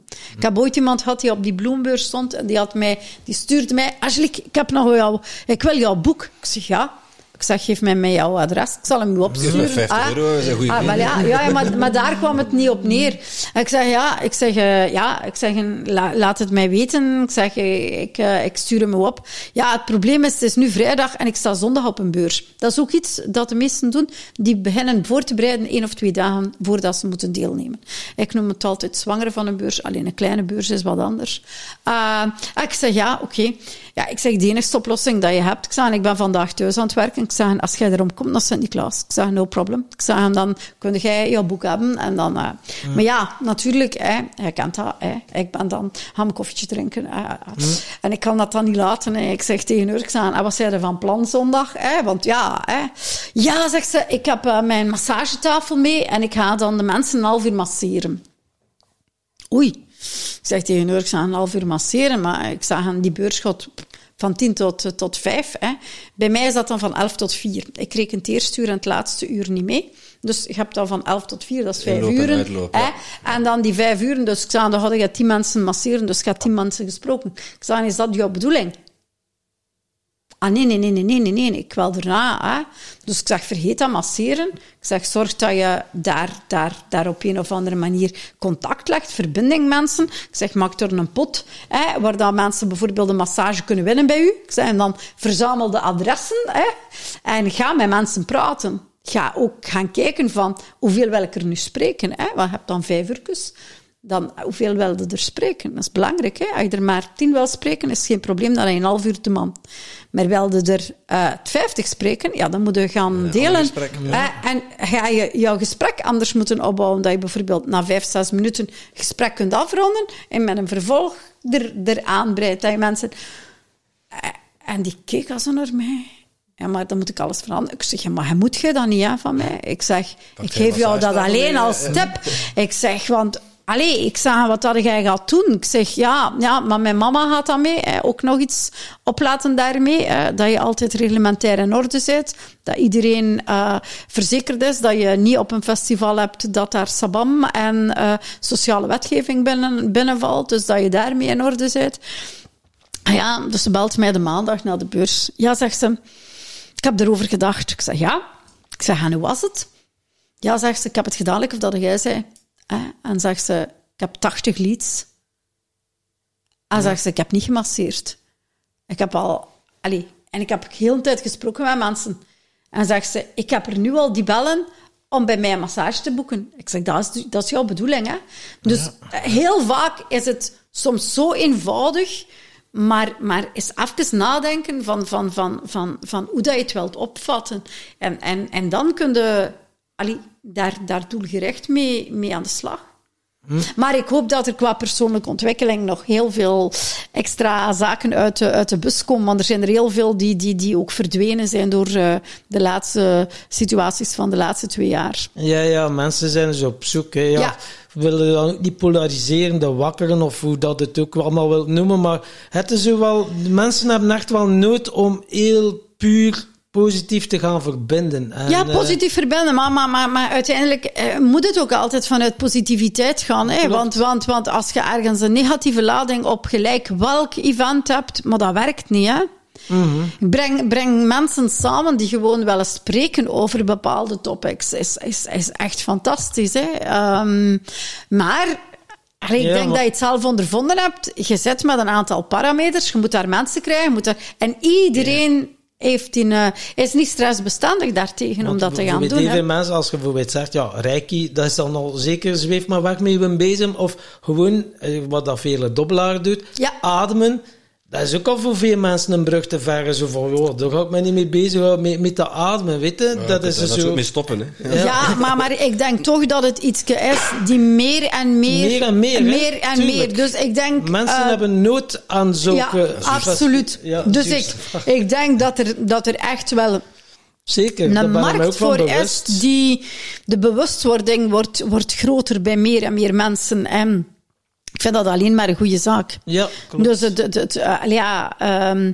en ik denk ook dat je moet openstaan voor mensen die er op dit moment nog niet mee om kunnen. Want soms is het dan toch via dit of dat, of een bepaalde persoon dat ze volgen. En die gaan ook... Ja, ik denk dat we daar open-minded kunt zijn. Plus, ik denk ook zelfs op zo'n op een beurs waar dat je dan toch die persoonlijke ontwikkeling en dat spirituele... Ik ben er ook zeker van dat het ene u gaat aanspreken en het andere niet. En dat is helemaal oké. Ja, bedoel, zeker. Laat iedereen ook in zijn eigen... Die markt is ook zodanig groot. Dat kunt van... maar dat is het punt. De markt is heel groot. Er zijn ik weet niet hoeveel mensen die jou kunnen leren ademen, bij manier van spreken ondertussen. Maar het is ook de persoon die jou, waar dat jij een klik mee hebt, hè. Want als er een zegt, je moet gaan ademen of je moet bij die coach gaan, maar als jij daar niet voor open staat, dan werkt dat langs geen kant. Nee. Dus, maar ik denk dat er ook een hele grote missie zit in die ondernemers die daarmee bezig zijn, want dat noem ik... de laatste week had ik weer een keer een uitdrukking gevonden, onzichtbare experten zichtbaar maken. Er zijn zoveel mensen die ik tegenkom, waar ik zeg, maar jongens toch, jij had zo'n missie gehad, jij kunt daar zoveel mensen mee helpen, maar die weten gewoon niet hoe dat ze dat moeten aanpakken. Maar die echt wel die skills en onder hebben om echt andere mensen daarmee te helpen. Dat vind ik altijd een fantastische uitdaging, om toch een manier te vinden waarop dat ze zij onder zichtbaar kunnen pakken, op hun manier en hun verhouding en gelijk op elke kanalen. Toen we nu denken aan Geert Vermeer, die zijn we nu ook aan het helpen. Hij is een fantastisch project bezig. Klopt. Hij is Q-coach. Hij zegt, ik wil voor jullie de blogs wel schrijven, inzicht, maar kan er dan misschien Q-quotes van maken? En wij ook. Ja, klopt. Tuurlijk. Tof. En nu is dat ondertussen al bezig, maar ja... We experimenteren en we geven het de kans, maar het zijn fantastische mooie quotes. Hij is naar mij gekomen en hij is in mijn jaartraject gestapt omdat ik hem ook ga helpen met zijn zichtbaarheid. Okay. Dus ik heb hem gisteren, hij ging naar een opleiding gisteren, want ik weet niet welke dat was. En ik zei, je quotes alleen is niet oké. Ik zeg, ik wil Geert leren kennen. Hè? Dus, maar dat is zijn grootste, want hij moet dan zelf uit. Ik zeg, Geert zit weg achter zijn quotes. Ik zeg, dat wil ik niet meer. Ik zeg, Geert. Zo, dus ik heb hem dan toch zover gekregen dat hij gisteren al op Facebook Live op zijn pagina... Oké. Ja, ik ga achter zijn veren zitten. Ja, op dat gebied. Ja, want ik had hem gezegd, ik zeg, dan had hij quotes maken voor mij ook. Hè. Dus, omdat hij... ik weet dat hij die quotes aan het maken is. Maar ook hem, hij heeft zo'n prachtige missie. Hij is zo... met die foto's. Want je moet hem eens volgen nu op dit moment. Want we hebben al zoiets nieuws gelanceerd van 4 van die tekeningsjes. En wat kun je daar nu uithalen? Waar dat mensen kunnen op kiezen. Dus er komt nog van alles aan. Zo. De Geert heeft nog van alles in zijn mars. Geert of Q zijn missie. Q is best for you. Kun je volgen? At Q is best for you. Als mensen er interesse in hebben, het is gewoon, bijvoorbeeld zijn Instagram-pagina staat vol met quotes. Ja, absoluut. En de laatste weken gebaseerd op onze podcastgasten. Zijn missie is om adolescenten die het even moeilijk hebben, om die een duwtje in de rug te geven. Mm-hmm. En terug de draad weer oppakken. Op een positieve, verbindende manier. Hij heeft er zelfs een boek van geschreven. Dus dat is echt wel een man met een missie. Maar het is zoals gezegd, hoe gaat die missie uitdragen? Voor ons is dat ook lange tijd zoeken geweest. Hoe we onszelf en anderen inspireren, maar op welke manier? Maar er is... er was over laatst iemand die zei... En heb je dan zo een voorbeeld hoe dat je dat moet doen? Ik zeg nee, want dat hangt af van wie dat jij bent. En dat is uiteindelijk het grote... de grote kracht van iemand als je op jouw eigen authentieke manier naar buiten kunt komen en gaat vertellen. En dat is uit je comfortzone komen. Hè. Dat is echt uit je comfortzone komen. Dan werkt dat wel. Maar er is geen geschreven wet voor. Hè. Er is niet van 100% hoe dat je dat nu moet doen. Er zijn waarschijnlijk wel wat basisprincipes. Ja, we maken nu een mooi bruggetje van de beurs naar zichtbaarheid. Want dat is je tweede... tweede kindje, wou ik zeggen. Ja, wel, mijn... Tweede passie. Naast mijn andere 7 kindjes. En de eerste kind. En die zichtbaarheid die is er in feite gekomen door corona. Want zoals je waarschijnlijk gesnapt hebt, ik was toen op het 4 dagen voor corona, de start van corona, 13 maart, had... het was het Business Boost Event in feite beslist dat ze gingen stoppen. Dus daar werkte ik fulltime. En dat viel weg. En ja, enkele weken erachter viel ook alles weg qua beurzen. En dan hadden ze een hele positieve manier gevonden, want ze gingen de beurzen buiten de winkels trekken. En uit de events, dat dan toch mocht doorgaan. Maar ja, dat was in feite een storm in een glas water in feite. Dus ook in het najaar. En dat bleef maar duren. En dan heb ik... tijdens die periode is mijn papa overleden. En... Ik 1 november... En ik had het heel moeilijk die dag. En ik zei... Ja... Ik heb nu nog niks op Facebook ook gezet in de laatste 2 dagen. Ik zal dat dan toch maar een keer doen. Hè. Ja, bon, uiteraard in het oranje. Hè, want de 1 november, hè, dat is dan juist aan die periode Halloween. Hè, met, dat is dan ook allemaal oranje.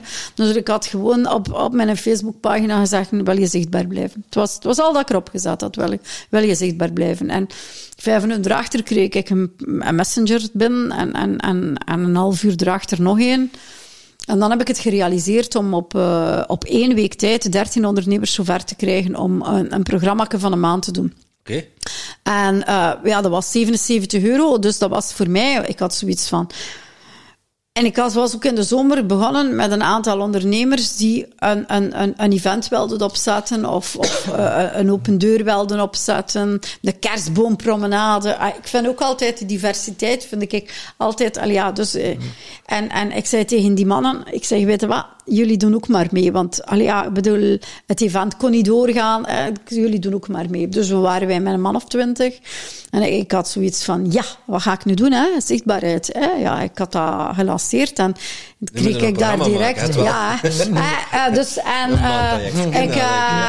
Ik had gezegd... goed. En ik zei, oké, en wanneer beginnen we? Ik zeg, we begonnen de 9e november. Ik ga het nu trouwens... Ga ik het van 7 november tot 7 december ga ik terug die maand herhalen. Omdat ik er echt heel veel mensen wil inspireren daarmee. En... ik zeg oké, ik begin. Hè, mijn eerste vraag en mijn eerste opdracht was van... Stel je even voor in de Facebookgroep. Niet moeilijk, hè, toch? Stel je voor, je mocht al je links, je mocht alles delen. En op dat moment was dat moeilijk. Was dat voor heel veel van die ondernemers... En ik had gezegd, dan zet er een foto van jezelf bij. Ook nog. Ja, en met mijn logo voorstellen en een foto van mezelf. En ik had zoiets van, hoe kan er toch nu iemand problemen mee hebben? Versta je? Dus ik heb elke dag iets anders aangekaart. Dat wordt een makkelijke hier. Ja. Op dat moment heb ik ontzettend veel geleerd. Want Peter Snauwaert kennen jullie dus ook zeer goed. Fabienne, zijn vrouw, die op dat moment lanceerde die iets van... Ja, mensen die... En ze was eerst wat foto's beginnen pakken van Peter Snauwaert zelf. In een bos daar. En dan zei ze... ik wil ondernemers fotograferen. Ik zeg, Fabian, geen probleem, ik zie dat zitten. Maar ik was juist met die groep begonnen. En ik zei, kijk, als je er direct een deel samen wilt hebben, buiten uiteraard, want dat mocht niet anders... Ik zag, ik kan direct 5-6 mensen hebben die graag die foto's. Dus zij zag dat zitten, want zij kwam naar Sint-Niklaas en daar aan een van de afritten. En hij was Münster. En we hebben dat toen gedaan.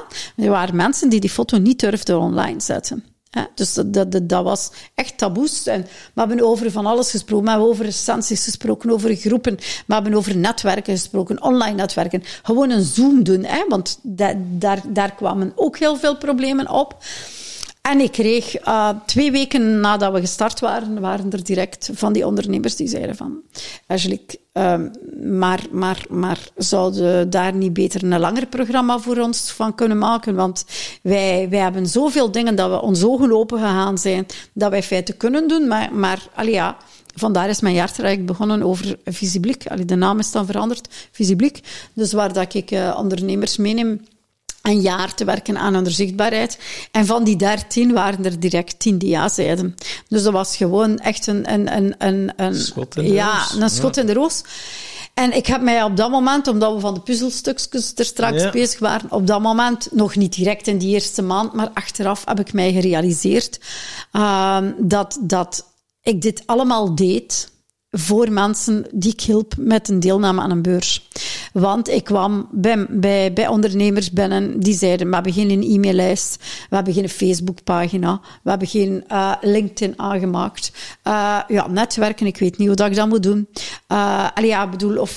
Dus al die dingen die ik wel, maar ik zweeg daarover. En ik hield het bij beurzen, want iedereen had mij gezegd, je moet een niche kiezen. Je moet echt een niche kiezen. En inderdaad, in een niche doe ik nog altijd. Wat ik nu veel meer doe, is echt die een droomview over onderzichtbaarheid. Mm-hmm. Want kijk, klanten die misschien 80% live zichtbaar zijn en 20% online, en anderen zijn 70% online en 30% live. Hè. Maar dat is allemaal oké. Ja, bedoel, want uiteindelijk, ik ben ervan overtuigd, als je jouw zichtbaarheid aanpakt op een manier die echt bij jou past, dat is misschien cliché wat ik nu zeg, maar waar dat je weinig moeite voor doet. Ik zit nu hier, voor mij is dat, ik ben hier al ijs. Hè? Maar ik heb mensen die misschien al 2 dagen niet slapen daarvoor. Hè? Hm. Dus ik heb vorig jaar interviews gedaan, dat mensen mij een dag ervoor zeiden van, ik durf het niet. Ik durf niet online gaan met jou. Allee, ja. Dus uiteindelijk helft ze uit die comfortzone. En ik heb ook daar heel erg aan mezelf beginnen werken. Ik ben een NLP-opleiding aan het volgen. Ik ben ook gegroeid in van alles en nog wat. En ik zeg nu ook, oké, we gaan het grote... En ik zeg dat... Ik had helikopterview. En er was een van mijn klanten en die zei, nee, jij hebt geen helikopterview. Je hebt een droneview. Want jij zorgt dat de mensen echt beseffen en zelf ook mee kunnen kijken, doordat je ze meeneemt in dat overzicht, hoe dat ze samen kunnen denken, linken. Want sommige mensen die zien elkaar live en dan stopt het. En anderen die doen alles online en dan stopt het ook. Maar als je de beide kunt versterken, samen bereik je meer. Maar dat is ook, als je online en live samen gaat doen, dan bereikt je daar veel meer mee. En ja, uiteraard, als er iemand nu over een beurs of een event organiseert, dan ben ik nog altijd degene die de expertise... Maar ik heb evengoed mensen waar dat ik partnerships mee heb, waar dat ik zeg van, oké, iemand wil starten met een website en dat je een aantal mensen... Want ik geef aan niemand exclusiviteit, omdat ik de klik tussen mensen prefereer boven te zeggen van... Ja, ik kan er misschien €10 of €20 of zelfs niks, want dat doet er mij niet toe. Als ik bedoel... Ja. Maar bij mij is het... En ik moet wel zeggen, als ik mensen verbind, in de meeste gevallen... is de klikker, omdat ik kan kiezen uit een aantal fotografen en een aantal dit en dat. Ja. En dus ik zag dat ook op voorhand, dat moet uit mijn hart. Gisteren had ik een online dag en ik had een experte laten komen. En een van de dingen van mijn eigen klanten dat ik krijg van... ik vind het super dat we die info gekregen hebben en fantastisch dat er niet opgedrongen wordt om iets te gaan kopen. Want daar geloof ik niet in. Mensen, klanten, potentiële klanten, die komen naar jou... En je moet niet dat pusherig, daar heb ik een hekel aan. Het is vooral de gunfactor. De gunfactor. Ik geef heel graag aan mensen. Ja. Maar uiteraard, we moeten ook realistisch zijn. Op een bepaald moment heb je ook een verdienmodel nodig. Hè. Je moet er ook wel een keer iets aan hebben. Maar uiteindelijk, ja... Ik zeg dat ook altijd. Durf gewoon mij, als je met een idee zit, gewoon mij te vragen van... Wilde er eens over spreken, want heel vaak... Ik heb veel geld laten liggen door beurzen. Hè? Want ik kan niet iemand zeggen van... Oké, we gaan samen eraan werken aan een beurs als ik er niet kan in geloven. Want sommige ondernemers zijn er niet klaar voor. En dan zeg ik, we gaan eerst daar aan werken, of dat, of dat, of dat. En dan kun je die volgende stap... Daar ben ik zin in. We hebben nu een beurs. Volgende. Dit gebeurt. Hè. En dat kan ik niet. Want van mij moet dat... Mee willen meewerken natuurlijk. Hè. Je moet wel... Als je werk doet, moet je er zelf ook in geloven. En ik kan er niet in geloven als ik op voorhand weet... Als er tegen mij iemand zegt... Ik heb dat één keer gehad. Ja, we gaan aan een beurs deelnemen. En als we dan veel leads hebben... Dan gaan we iemand aanwerven om de sales te doen. Maar jij moet die persoon voor die sales te doen hebben. Want een dag na je beurs moet je kunnen opvolgen. Hm. Versta je? Dus dat is niet de juiste timing dan die mensen doen. Als je die dan nog moet zoeken, dan moet je het allemaal zelf doen. Ja. Allee, ja, ik heb ooit iemand gehad die 14 dagen voordat hij deelnam aan een beurs mij contacteerde. Ja, ik ken jou via. Of hij had mij ergens een keer een antwoord gegeven op mijn LinkedIn-vraag. Kun jij ons helpen met onze beurs? Ik zeg, normaal wel. Ik zeg, nou, wanneer is de beurs? Binnen 14 dagen. Ik zeg, binnen 14 dagen. Ik zeg, lakte ermee? Nee. En ik zeg, van wanneer weten dat? Ik heb vanmorgen ingeschreven. Ik zeg, ja. Dus allee, al die voorbereiding... Ja, zegt hij, waar kunnen we nog het verschil maken? Gelukkig was het iemand die handig genoeg was, die ook laten we zeggen, het digitale, dat hij dat wel kon. Ik zeg, er is maar één ding dat ik kan doen voor u, dat is uw team trainen. Ik zeg, dat is het enigste dat ik kan doen.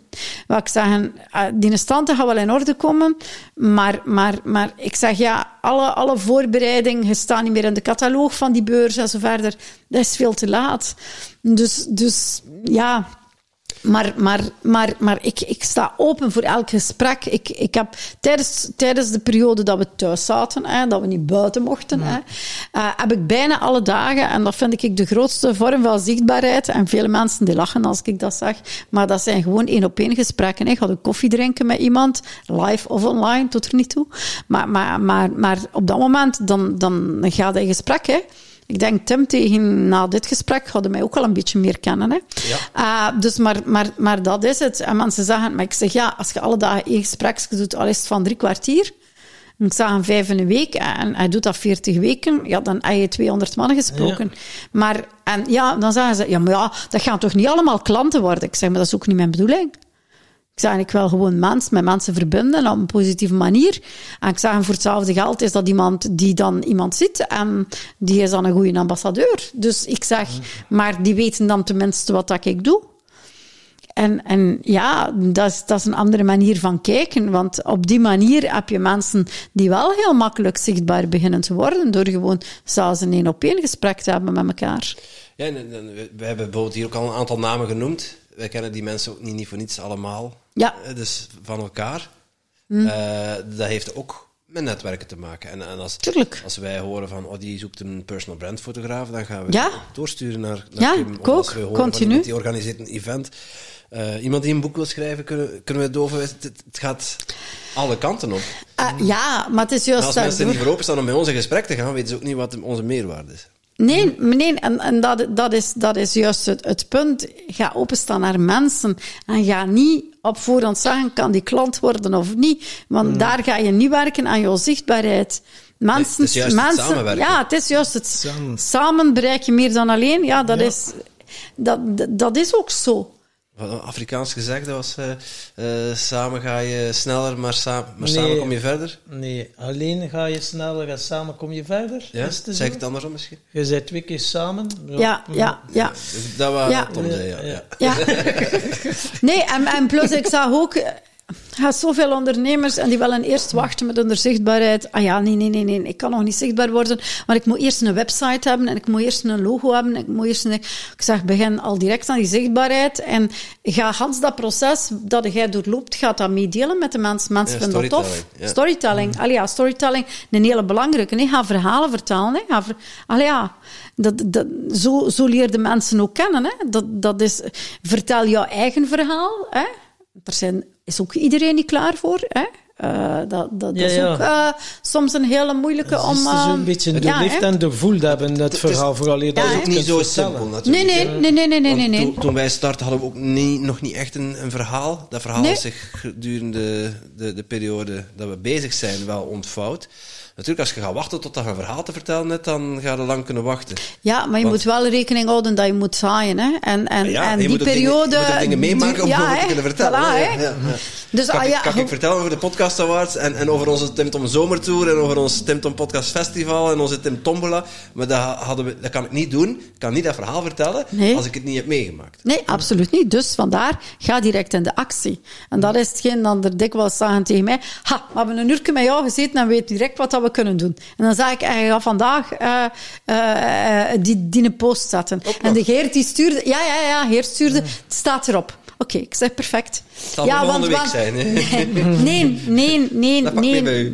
Nee, weet je, velen zagen tegen mij, je bent ook een beetje een stok achter de deur, hè. Want bij velen... Deur, als ik het zo hoor. Nee, absoluut niet. Absoluut niet, want dat werkt niet. Ik ben niet iemand die zegt, je moet het doen. Nee. Ik zeg van, als je dit doet, ga je dat en dat en dat waarschijnlijk bereiken. Maar plus, het is ook, probeer het uit, hè. Iedereen moet ook niet beginnen podcasten. Hè?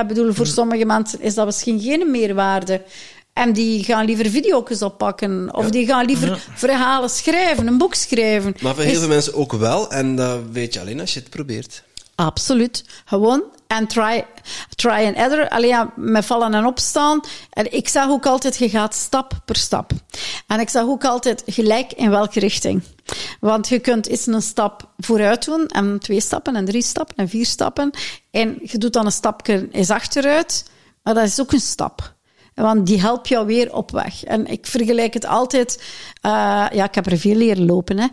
Van mijn kinderen en kleinkinderen ondertussen. Ja, ik ben bezig nu. Ja, ik ben nog altijd bezig. Hè. Mijn morgen komt, maar ik kan nog niet lopen. Hè. Dus ik zeg dan altijd, met kruipen alleen, dan is het nog iets rustiger. Een keer dat het bijna lopen is het om zeep. Merci voor je moed.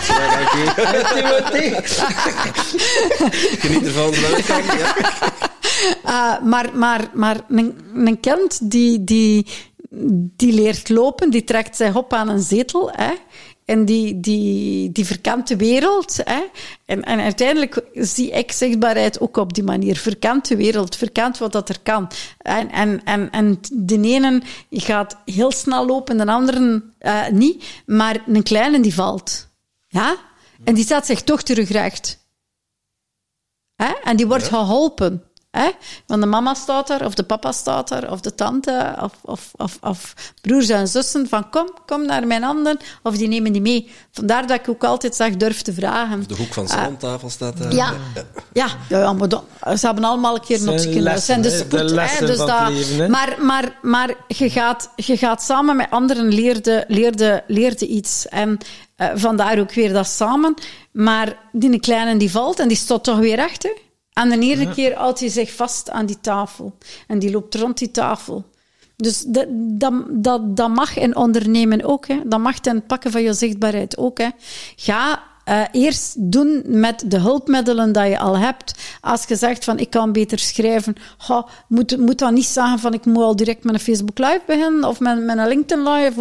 Of een video pakken. Houd dan eerst waar dat je comfort een beetje groter is. Ga eerst dat doen. En ga dan de rest van de wereld ontdekken. Dan zeg je, ik kan van die tafel ook naar die zetel lopen. Ik laat er 2 pasjes los. En dat is voor een kind is dat ook uit zijn comfortzone komen. Dat is zo schoon om te zien. En op een bepaald moment loopt hij alleen. Hè? En toch nog, als hij buiten komt, heeft hij dat handje nodig, omdat hij niet over straat zou lopen. Want op dat moment zeggen ze, opletten, dat je niet met je over straat loopt, want dat is gevaar. En dat is ook mijn ondernemer zo. Het is dat uniek zijn ook. Hè? Ja. Niemand kan beter jezelf spelen dan jijzelf. En door je te vergelijken, maar jij bent in een andere niet, dus door je eigen authenticiteit, door jezelf te zijn, ga je ook bepaalde mensen naar jou toe trekken. Maar door jezelf te zijn, trek je de juiste mensen naar jou toe. Hè? Want het heeft geen zin dat je je anders voordoet, fake nieuws verteld. Dat op het moment... Ik zit hier nu ook, ik ben niet geschminkt. Ik ben allergisch aan mijn ogen. Dus ik heb ook op een bepaald moment dat opgegeven. Ik heb hier geen zin om hier met getraande ogen te staan. Dan zouden jullie pijzen dat het niet leuk is. En dat is absoluut niet waar.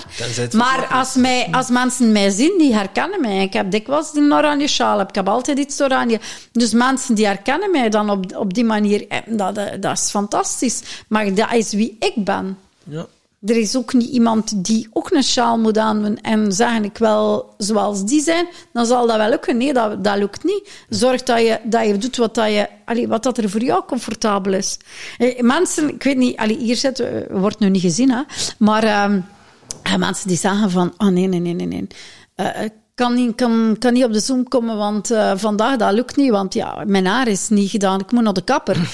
Jongens, alstublieft, ik ga toch niet alle dagen naar de kapper, hè? Bedoel, als ik een live doe, doe ik een live. Als het regent en mijn haar is uitgeregend, dan is dat ook zo. Maar dat is wie dat ik ben. Als het regent is en er kom je iemand tegen, gaan ze mij ook zo zien. Ja, dus, ik kan niet online komen, maar ik heb geen kleden aan. Dat is een betere excuus. Dat is een... Ja. Of ik moet nog kleren gaan kopen. Dat, hè. Voor de juiste kleuren, voor naar een event te gaan. En, dat is... Ja.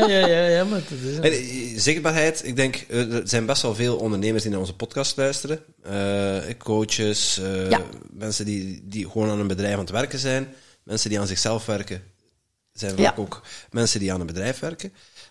Maar zichtbaarheid, wij merken dat in heel veel gesprekken, maar zichtbaarheid is echt wel een dingetje. Ja, dat klopt. Het even tussen aanhalingstekens. Maar wij hebben er ook enorm mee geworsteld. En wij zijn nog steeds lerende. Ik denk niet dat wij al zelfstandig kunnen lopen als het op zichtbaarheid gaat. Met ons zicht is niks mis, hè. Ja. Maar... je bent ook zichtbaar, hè? En ik bedoel... Ja, precies wel. Je hebt ook je oranje pulken aan, dus... Ja. Maar als je...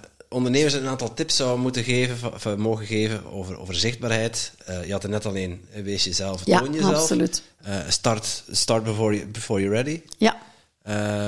Wat kun je ons nog meer meegeven? Ga niet alles willen doen op één keer. Ga niet zeggen en ik wil en op Facebook en op Instagram en op LinkedIn en op TikTok en op alles. Ga keuzes maken. Ja. Zeker een keuze maken in het begin. In de zin van, oké, waar wil ik naartoe? Dus enerzijds stap voor stap en anderzijds focus. Ja, focus.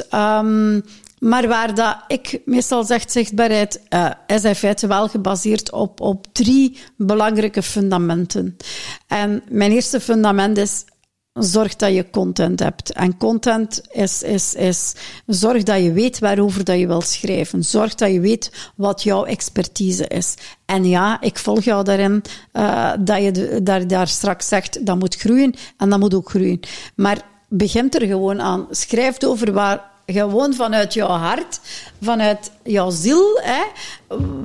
Wat dat er jou heel nauw aan het hart ligt, wat dat jouw verhaal is. Maar ga dat ook doen. Content kan ook zijn dat je zegt van, ik ga van het weekend ergens in een bos gaan wandelen met mijn kleinen. Hè?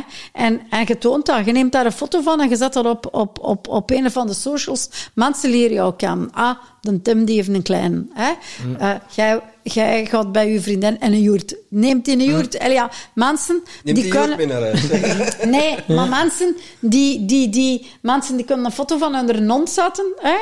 En mensen met honden, die gaan daar ook weer. Dus je gaat gelijkgestemden over bepaalde topics gewoon aantrekken. Dus die content moet ook niet zo moeilijk zijn. Want, en ga alstublieft... mensen gewoon inspireren door gewoon te delen wie dat je bent. Want uiteindelijk moeten die mensen interesse hebben wie dat jij bent. En pas dan komt jouw business. Hè? Eerst komt jij en dan komt jouw business. Een tweede punt is, ga zelf ook in interactie. Als ik op een live netwerkmoment kom... Ja, en ik zat mijn hele avond of een hele morgen, als het op koffie is, gewoon aan de kant. Dan ga ik ook geen contacten leggen. Maar ga spreken met mensen. Ga jouzelf. En dat noem ik... dat is het live. Hè? Dus dat is... Ja, dat geeft voor mij nog altijd een dimensie extra. Maar online... heb je een 24 uur op 24 dat je dat kunt gaan doen. Maar ga interactie. Ga iemand een gelukkige verjaardag wensen. Ga in groepen waar je gelijkgestemden vindt. En ga in die groepen commentaar geven. Ga reageren. Want op dat moment leren ze... Ah, de Tom die heeft iets gezegd. Tim heeft iets gezegd. Angélique heeft iets gezegd. Hè. En mensen die gaan jou... Zo gaat dat in een podcast. Ja, maar ja, dat is... Op die manier... ga je verder. En dan het derde, wat al heel veel mensen vergeten, dat is een aantal connecties. Hè. Dus connecties, dat je zegt van, ik heb iemand live gezien, ik ga die online mee connecteren. Of er is iemand dat je zegt van, oh, die schrijft nu toch echt een post, ja, dat raakt mij. Ik wil in feite die persoon beter leren kennen. Ga die dan uitnodigen, hè. En als je dat op LinkedIn doe je dat altijd met een berichtje erbij, bij manier van spreken. Het ideaal is, als je dat op die manier doet, dan weet je tenminste ook nog waar je die persoon de eerste keer gezien hebt. Dus dat is niet alleen voor die persoon uit beleefdheid en uit respect. Nu, ik vind altijd gelijk waar dat je bent, heb respect voor elkaar. Hè? Dus dat is er ook. En ga hulp vragen waar dat je nodig hebt. Maar ga niet wachten totdat je alles in de puntjes kent. Want uiteindelijk het zijn ook... en zeker als we het dan over het online stuk spreken... Oh, die mannen die daar ergens boven zitten, die LinkedIn en Facebook, en denk, elke maand vinden ze wel iets nieuws uit. Hè? En wat voor de mensen... Je bedoelt de social media owners? Social media owners. Hè? Dus ze veranderen, hè? Dan kunnen ineens weer stories en reels, en dan kunnen dat, en dan is het weer zoveel seconden, en dan kunnen ineens nu wel een vraag veranderen. En, het verandert ook continu. Dus je kunt het ook niet 100% allemaal volgen. Dus wil dat dan ook niet allemaal volgen. Maar sommigen die zagen, we hebben een cursus gedaan voor 1 social media kanaal en die cursus, maar ja, het is zo ingewikkeld, ik ga er niet aan beginnen. Dus ga het doen. Dat is vooral de grootste, ga het doen. Toon jezelf gewoon als wie dat je bent en ga kijken naar de kanalen die voor jou makkelijk zijn. En wat voor tips hebben ze voor mensen van social media? Ik loop er persoonlijk op leeg. Het is niet dat ik mij niet wil zichtbaar tonen, maar als ik nog maar denk aan Facebook of aan dingen... ik loop er op leeg, ik krijg er... Ja, ik weet niet wat maar jij krijgt daar geen energie van. Ik krijg er echt totaal geen energie van. Dus dan moet je kijken naar kanalen waar die jou wel energie geven. En dat kan even goed zijn dat jij zegt via WhatsApp, via mijn berichtjes dat ik in, via Messenger. Ja. Daar krijg ik wel contact met mensen. Ja? Ja. Dus natuurlijk, jullie hebben een podcast dat je moet verdelen. Dus uiteindelijk heb je wel die socials wel op een bepaald moment nodig. Maar jij maakt heel makkelijk ook persoonlijk contact. Nou. Dus jouw persoonlijk contact, dat is ook een stukje socials online. Ja, klopt. Daar krijg ik energie van als ik zo naar events of festivals of zo met wat gelijkstemde mensen om te verbinden. Ik doe niet liever. Of WhatsApp spraakberichtjes vind ik ook leuk. Ook als ik maar niet moet typen of zo moet zitten prutsen met foto's op. Maar je kunt natuurlijk ook...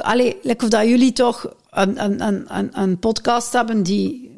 toch een bepaalde structuur heeft, dan kunt jij natuurlijk ook een bepaalde structuur en kunt jij... Mijn favoriete manier van social media doen is batchen. Ja, dus, want Timothy doet dat ook. Ik ben blij dat we met 2 zijn.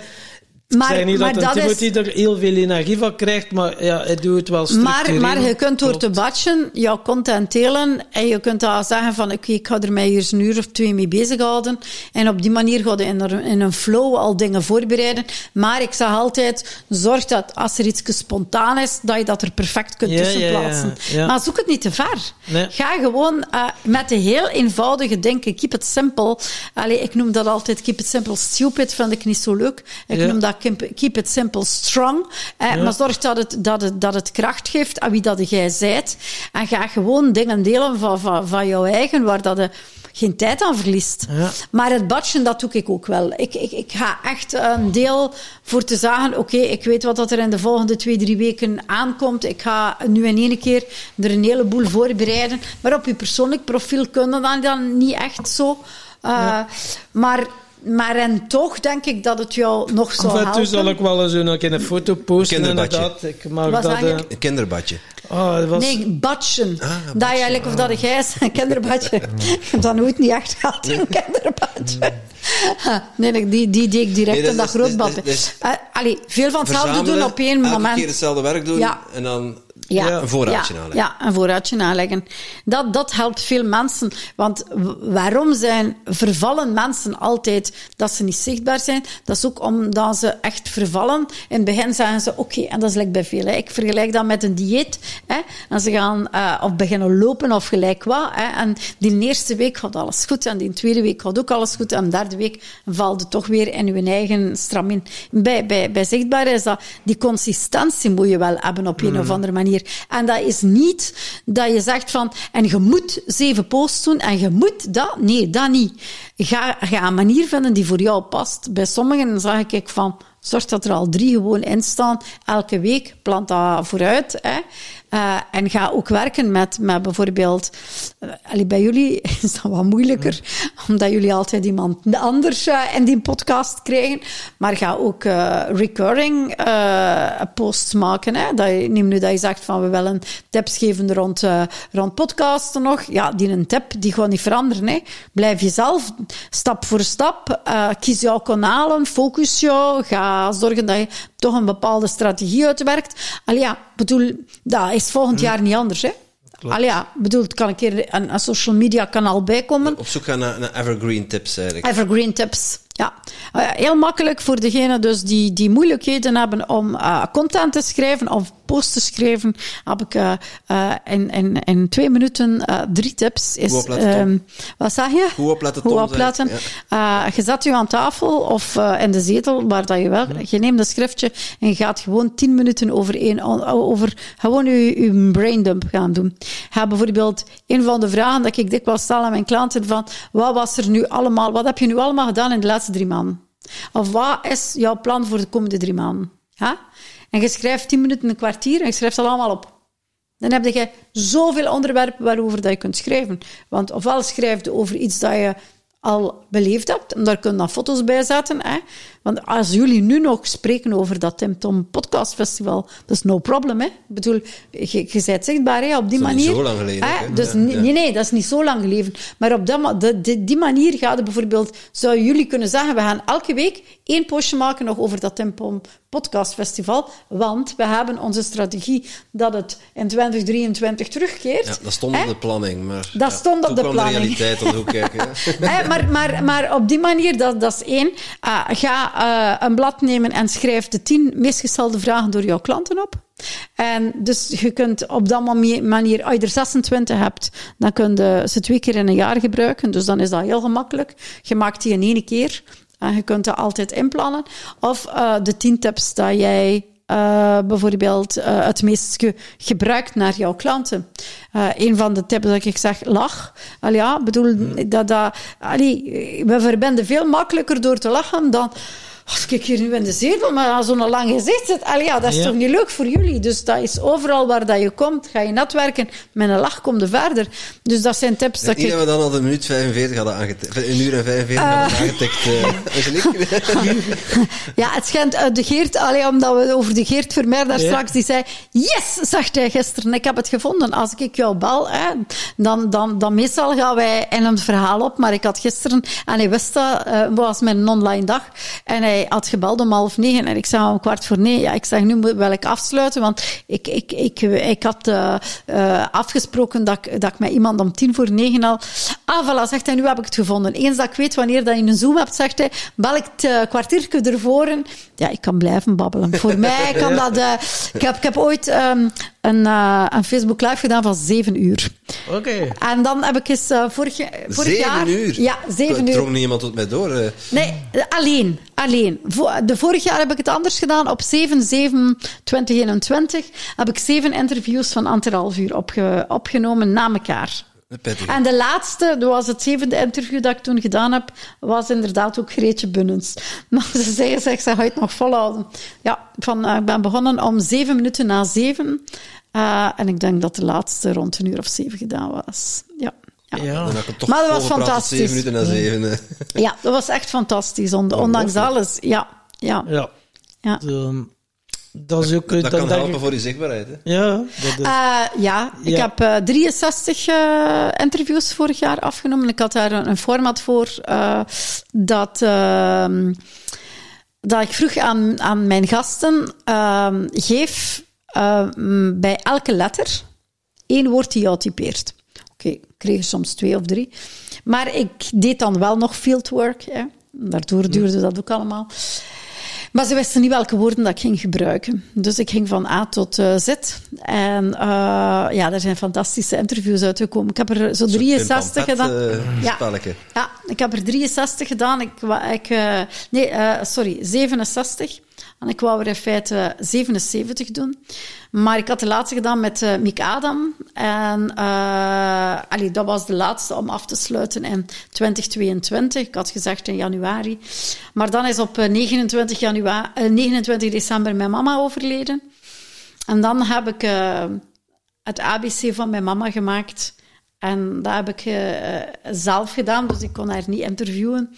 Dat heb ik gedaan op de begrafenis van mijn mama en dat was op mijn verjaardag. Oh. En dat was de 68ste. Ik heb altijd gezegd dat wordt nummer 77. Maar dan had ik op dat moment de kracht niet om verder te doen. Dus ze komen ooit wel nog de laatste 10. Maar dat heeft mij heel veel zichtbaarheid. Er waren echt mensen die er naar uitkeken. En ik heb het uitgezonden op LinkedIn, op Facebook, in mijn groepen, op YouTube. En ik vond het fantastisch om te doen. Ik heb heel veel geleerd van heel veel mensen. En ik heb heel veel mensen geraakt. En ik heb heel veel mensen geraakt door dingen toch in dat interview te steken dat ze totaal niet aan dachten. En het leuke eraan was dat er sommige mensen keken en de dag erachter hadden die een klant bij. Dus dat vond ik echt fantastisch. Zeker. Ja, dat is ook een manier van verbinden waar dat je echt wel ergens een klik hebt en dat je zegt van... Ja, en je straalt dat ook uit. En je bent het ook waard om zichtbaar te zijn, hè? Want veel mensen voelen zichzelf waardeloos. Ja, absoluut. Dat je ook niet naar waarde betaald worden als ondernemer. Nee. En je bent het ook waard om jezelf te tonen en om gezien te worden. Absoluut. Dat je Heel veel ondernemers die zeggen ook tegen mij... Ja, maar ben ik nog niet goed genoeg. Ja, dat is mindset. Ja. Dat is mindset. Hè? Dus ik lach daar soms mee. Want mensen zeggen van... Kun je dan leren hoe dat je een Facebook-post maakt? Maar ik zeg, meestal is dat niet het probleem. Meestal zit het inderdaad uit comfortzone te komen. Mindset, echt een hele belangrijke. En inderdaad zeggen van, ik ben wel goed genoeg. Hè? Soms zeggen van... Maar schrijf dat een klant gehad hebt. Ik heb die geholpen, maar die was niet echt een klant. Maar ik zeg, maar niemand weet dat. Hè. Ga zodanig... ook die zelfzekerheid, die zelfwaardering, dat zelfrespect.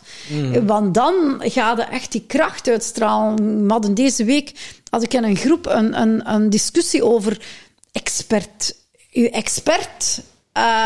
waarde aannemen. En die zei, ja, maar nee, ik wil een gids zijn. En er was iemand die gelukkig antwoordde en die zei... En als jij blijft zeggen dat je maar een gids bent... Maar dan geloof ik niet aan u. En je zegt dat je expert bent. Ik heb zelf dit jaar veranderd naar expert in live en online zichtbaar zijn. Waarom? Omdat je ergens... Maar je moet natuurlijk ook wel weten waarover dat je spreekt. Hè? Maar het is ook prima om even gids te zijn. Ja, maar je bent dan wel al begonnen. Je bent dan wel al begonnen, maar... Het hangt er ook vanaf op welke manier dat je dat zegt. Versta je? Mm-hmm.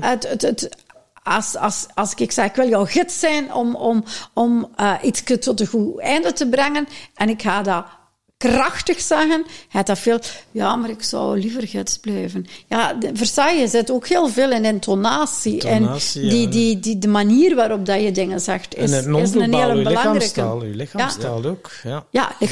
Ja, non-verbale communicatie is... Ik zei het daarnet nog tegen Timothea, ik zeg eigenlijk 7% van uw communicatie zijn de woorden, 38% is uw intonatie en 55% is het non-verbaal, is uw lichaamstaal. hoe dat je boodschap overbrengt. Ja, af en toe zegt hij zo random van die dingen tegen mij, dat ik denk van, wat heb ik hier nu weer aan? Maar kijk, het komt van pas. Nee, maar het is...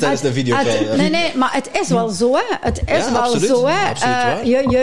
Je hebt heel vaak, en dat is ook hetgeen dat ik zelfs tegen mensen dat ik zie, maar ga het zeggen op een manier dat iemand jou gelooft, hè.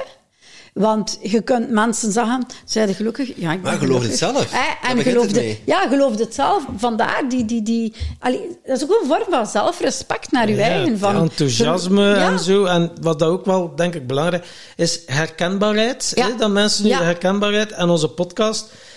Daar zit ook wel een wat herkenbaarheid in, zoals dat we altijd normaal gezien beginnen met de vraag van de vorige gast. Maar die kan dan soms op het einde ook komen. Dus dan willen we natuurlijk onze autistische luisteraars, mochten die erbij zijn, niet onthouden. Nee. Maar we hebben die vraag van ene Remco Klaassen van... toch wel een begrip, een icoon in Nederland. En hij had verbaal en non-verbaal gesproken. Ja. Verbaal meesterschap. Ja. En hij had de vraag, hoe breng je persoonlijke ontwikkeling en leiderschap naar de jeugd? Ik denk, als ik daar moet op antwoorden, is door als... laten we zeggen, ouderen dan, om ook jouw ervaringen te gaan delen. Weet je, ik heb altijd... Ja, ik heb 7 kinderen. Hè, die zijn van... mijn oudste dochter wordt 36, mijn 2 jongste worden 18. Dat is juist dubbele. Hè. Ze willen dat ook eens vieren van de jaar nog extra. Een van de manieren waarop... ik altijd met hen ben omgegaan, is dat zij altijd al hun vrienden ook mochten bij mij thuiskomen. En ik deel nog altijd met die vrienden nog heel veel. Dus ook op sociale media. Ik zie ze ook live. Dus ga met die jeugd gaan spreken vooral. Hè. Ga zeggen waar dat het op aankomt, maar heb wel respect voor de volgende generatie. Want ik denk dat zij anders in elkaar zitten dan wij. Zij zijn op een totaal andere manier opgevoed dan dat wij opgevoed zijn. Ik kon niet zeggen van liefde en ding, maar uiteindelijk, zij leven in een maatschappij die totaal anders is. Die zijn in een smartphone geboren. Ze zitten wel hetzelfde in elkaar als ons. Maar ze hebben andere tools gekregen. Ja. Hè? Waar wij nog altijd op afstand leefden van iemand die in Amerika, dat was dan met een briefje. Hè. Je moet ook rekening houden, toen bellen naar het buitenland. Hè, want dat was een hele investering. Hè. En dat mocht dan niet te lang duren. Nu ga je veel meer... hij zat mijn zoon in Australië, dan ging ik zoomen naar Australië. En nu in Oostenrijk, je ziet elkaar, je kunt van alles doen. Dus ga jouw ervaring en jouw expertise gaan delen, maar ook vanuit gewoon wie dat je bent. Hè. Ja. Elk moment is daar geschikt voor. Want je moet niet zeggen, nu ga ik eens er een helpen met het een of het ander. Nee, de vrienden van mijn kinderen, dat zijn allemaal 30ers nu, die weten dat ze nog altijd bij mij mogen komen dingen vragen, zonder enig probleem. Die zijn nog allemaal welkom. Ik bedoel, en op die manier ga je toch ook wel dingen delen. Maar gewoon over zaken te spreken. Hè. Het is en blijft delen. Hè. Delen met elkaar en respect. Ik denk dat dat een hele belangrijke is. Respect voor elkaar. Dat is een van mijn grote waarden. Want zonder respect kom je nergens. En gelijkwaardigheid. Ik zei, als ik het dan op beurzen zag, elk deeltje, iedereen in het radarke, want dat is lekker een horloge. Ik heb dat ook wel ervaren, als er lekker een horloge. En elk radarke moet in elkaar passen. Hè. Om in feite alles goed te doen verlopen, dat moet allemaal in elkaar passen. Maar je hebt respect nodig voor iedereen en elke functie is noodzakelijk, want anders kun je daar niet zichtbaar zijn op een manier dat je wilt. Dus ga elke manier aanpakken en ga niet zeggen, ik wil dat altijd tegen iedereen zeggen. Nee, ga ook kijken van wat heeft die persoon nood aan om te groeien. En Ja, de jeugd is voor mij heel belangrijk. Vandaar dat ik ook dit jaar echt dat project opgenomen heb van inderdaad gastcolleges te gaan geven. Het is dat wel over mijn expertise. Maar ook dat ze ervaringen gedeeld krijgen, vind ik heel belangrijk. Ik vind een contact met de jeugd. Ik was heel blij dat deze week dan enkele mensen mij direct uitnodigen op LinkedIn en direct een conversatie begonnen met mij. En direct kunnen mij in verbinding brengen met iemand die mij mogelijk zou kunnen helpen aan een stageplaats. En op dat moment vind ik mijn 2 uren dat ik daar online met hen gesproken heb meer dan geslaagd. Mm. Ja, wij zoeken trouwens nog een stagiair voor ons social media te doen. Ja, dus als er geen tussen zit, we moeten altijd... Maar je moet daar altijd heel snel mee zijn. Nee, Tom, je moet quasi een jaar ervoor... Hij is er al 3 jaar mee bezig. Maar dan is het waarschijnlijk op de verkeerde manier. Nee. Er zijn er heel dikwijls die dat vragen, om dat te doen. Ja. Als ik de volgende keer iets zie, dan ga ik dat met veel plezier... Vrij wijs. En ja, ook nog iets in onze podcast dat heel herkenbaar is. De rode draad is geluk en succes. Mm-hmm. En aan elke gast vragen we, wat is je definitie van geluk? Mijn definitie van geluk is gelukkig zijn over kleine dingen. Dus dat je in feite gewoon bepaalde momenten kunt hebben waar dat je gelukkig bent. Dat je niet...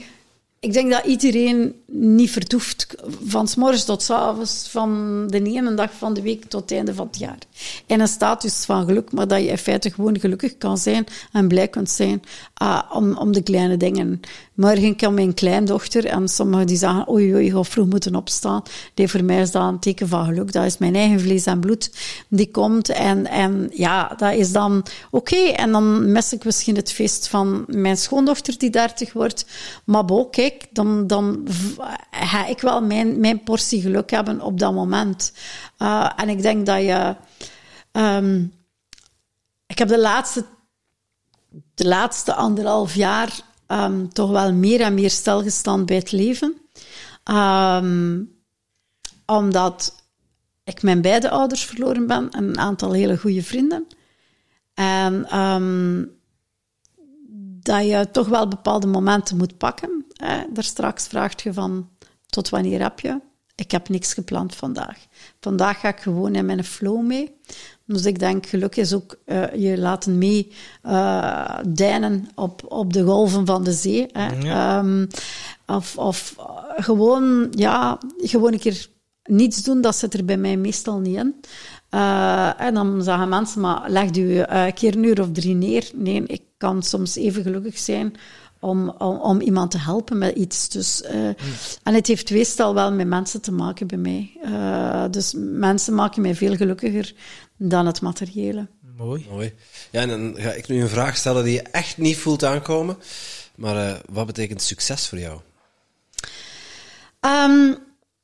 Ik ga eerlijk antwoorden daarop. Als ik dan het stukje professioneel succes neem. Ik denk... succes is privé voor mij, mijn 7 kinderen. Ik ben ontzettend fier op hen. Vooral omdat ze, ondanks opgegroeid in hetzelfde nest, dan toch verschillend zijn. En dat je ze moet ook kunnen laten in hun manier om hun weg te zoeken en dat iedereen zijn weg vindt. Dus ja, dat is mijn grootste succes, denk ik. En fierheid privé.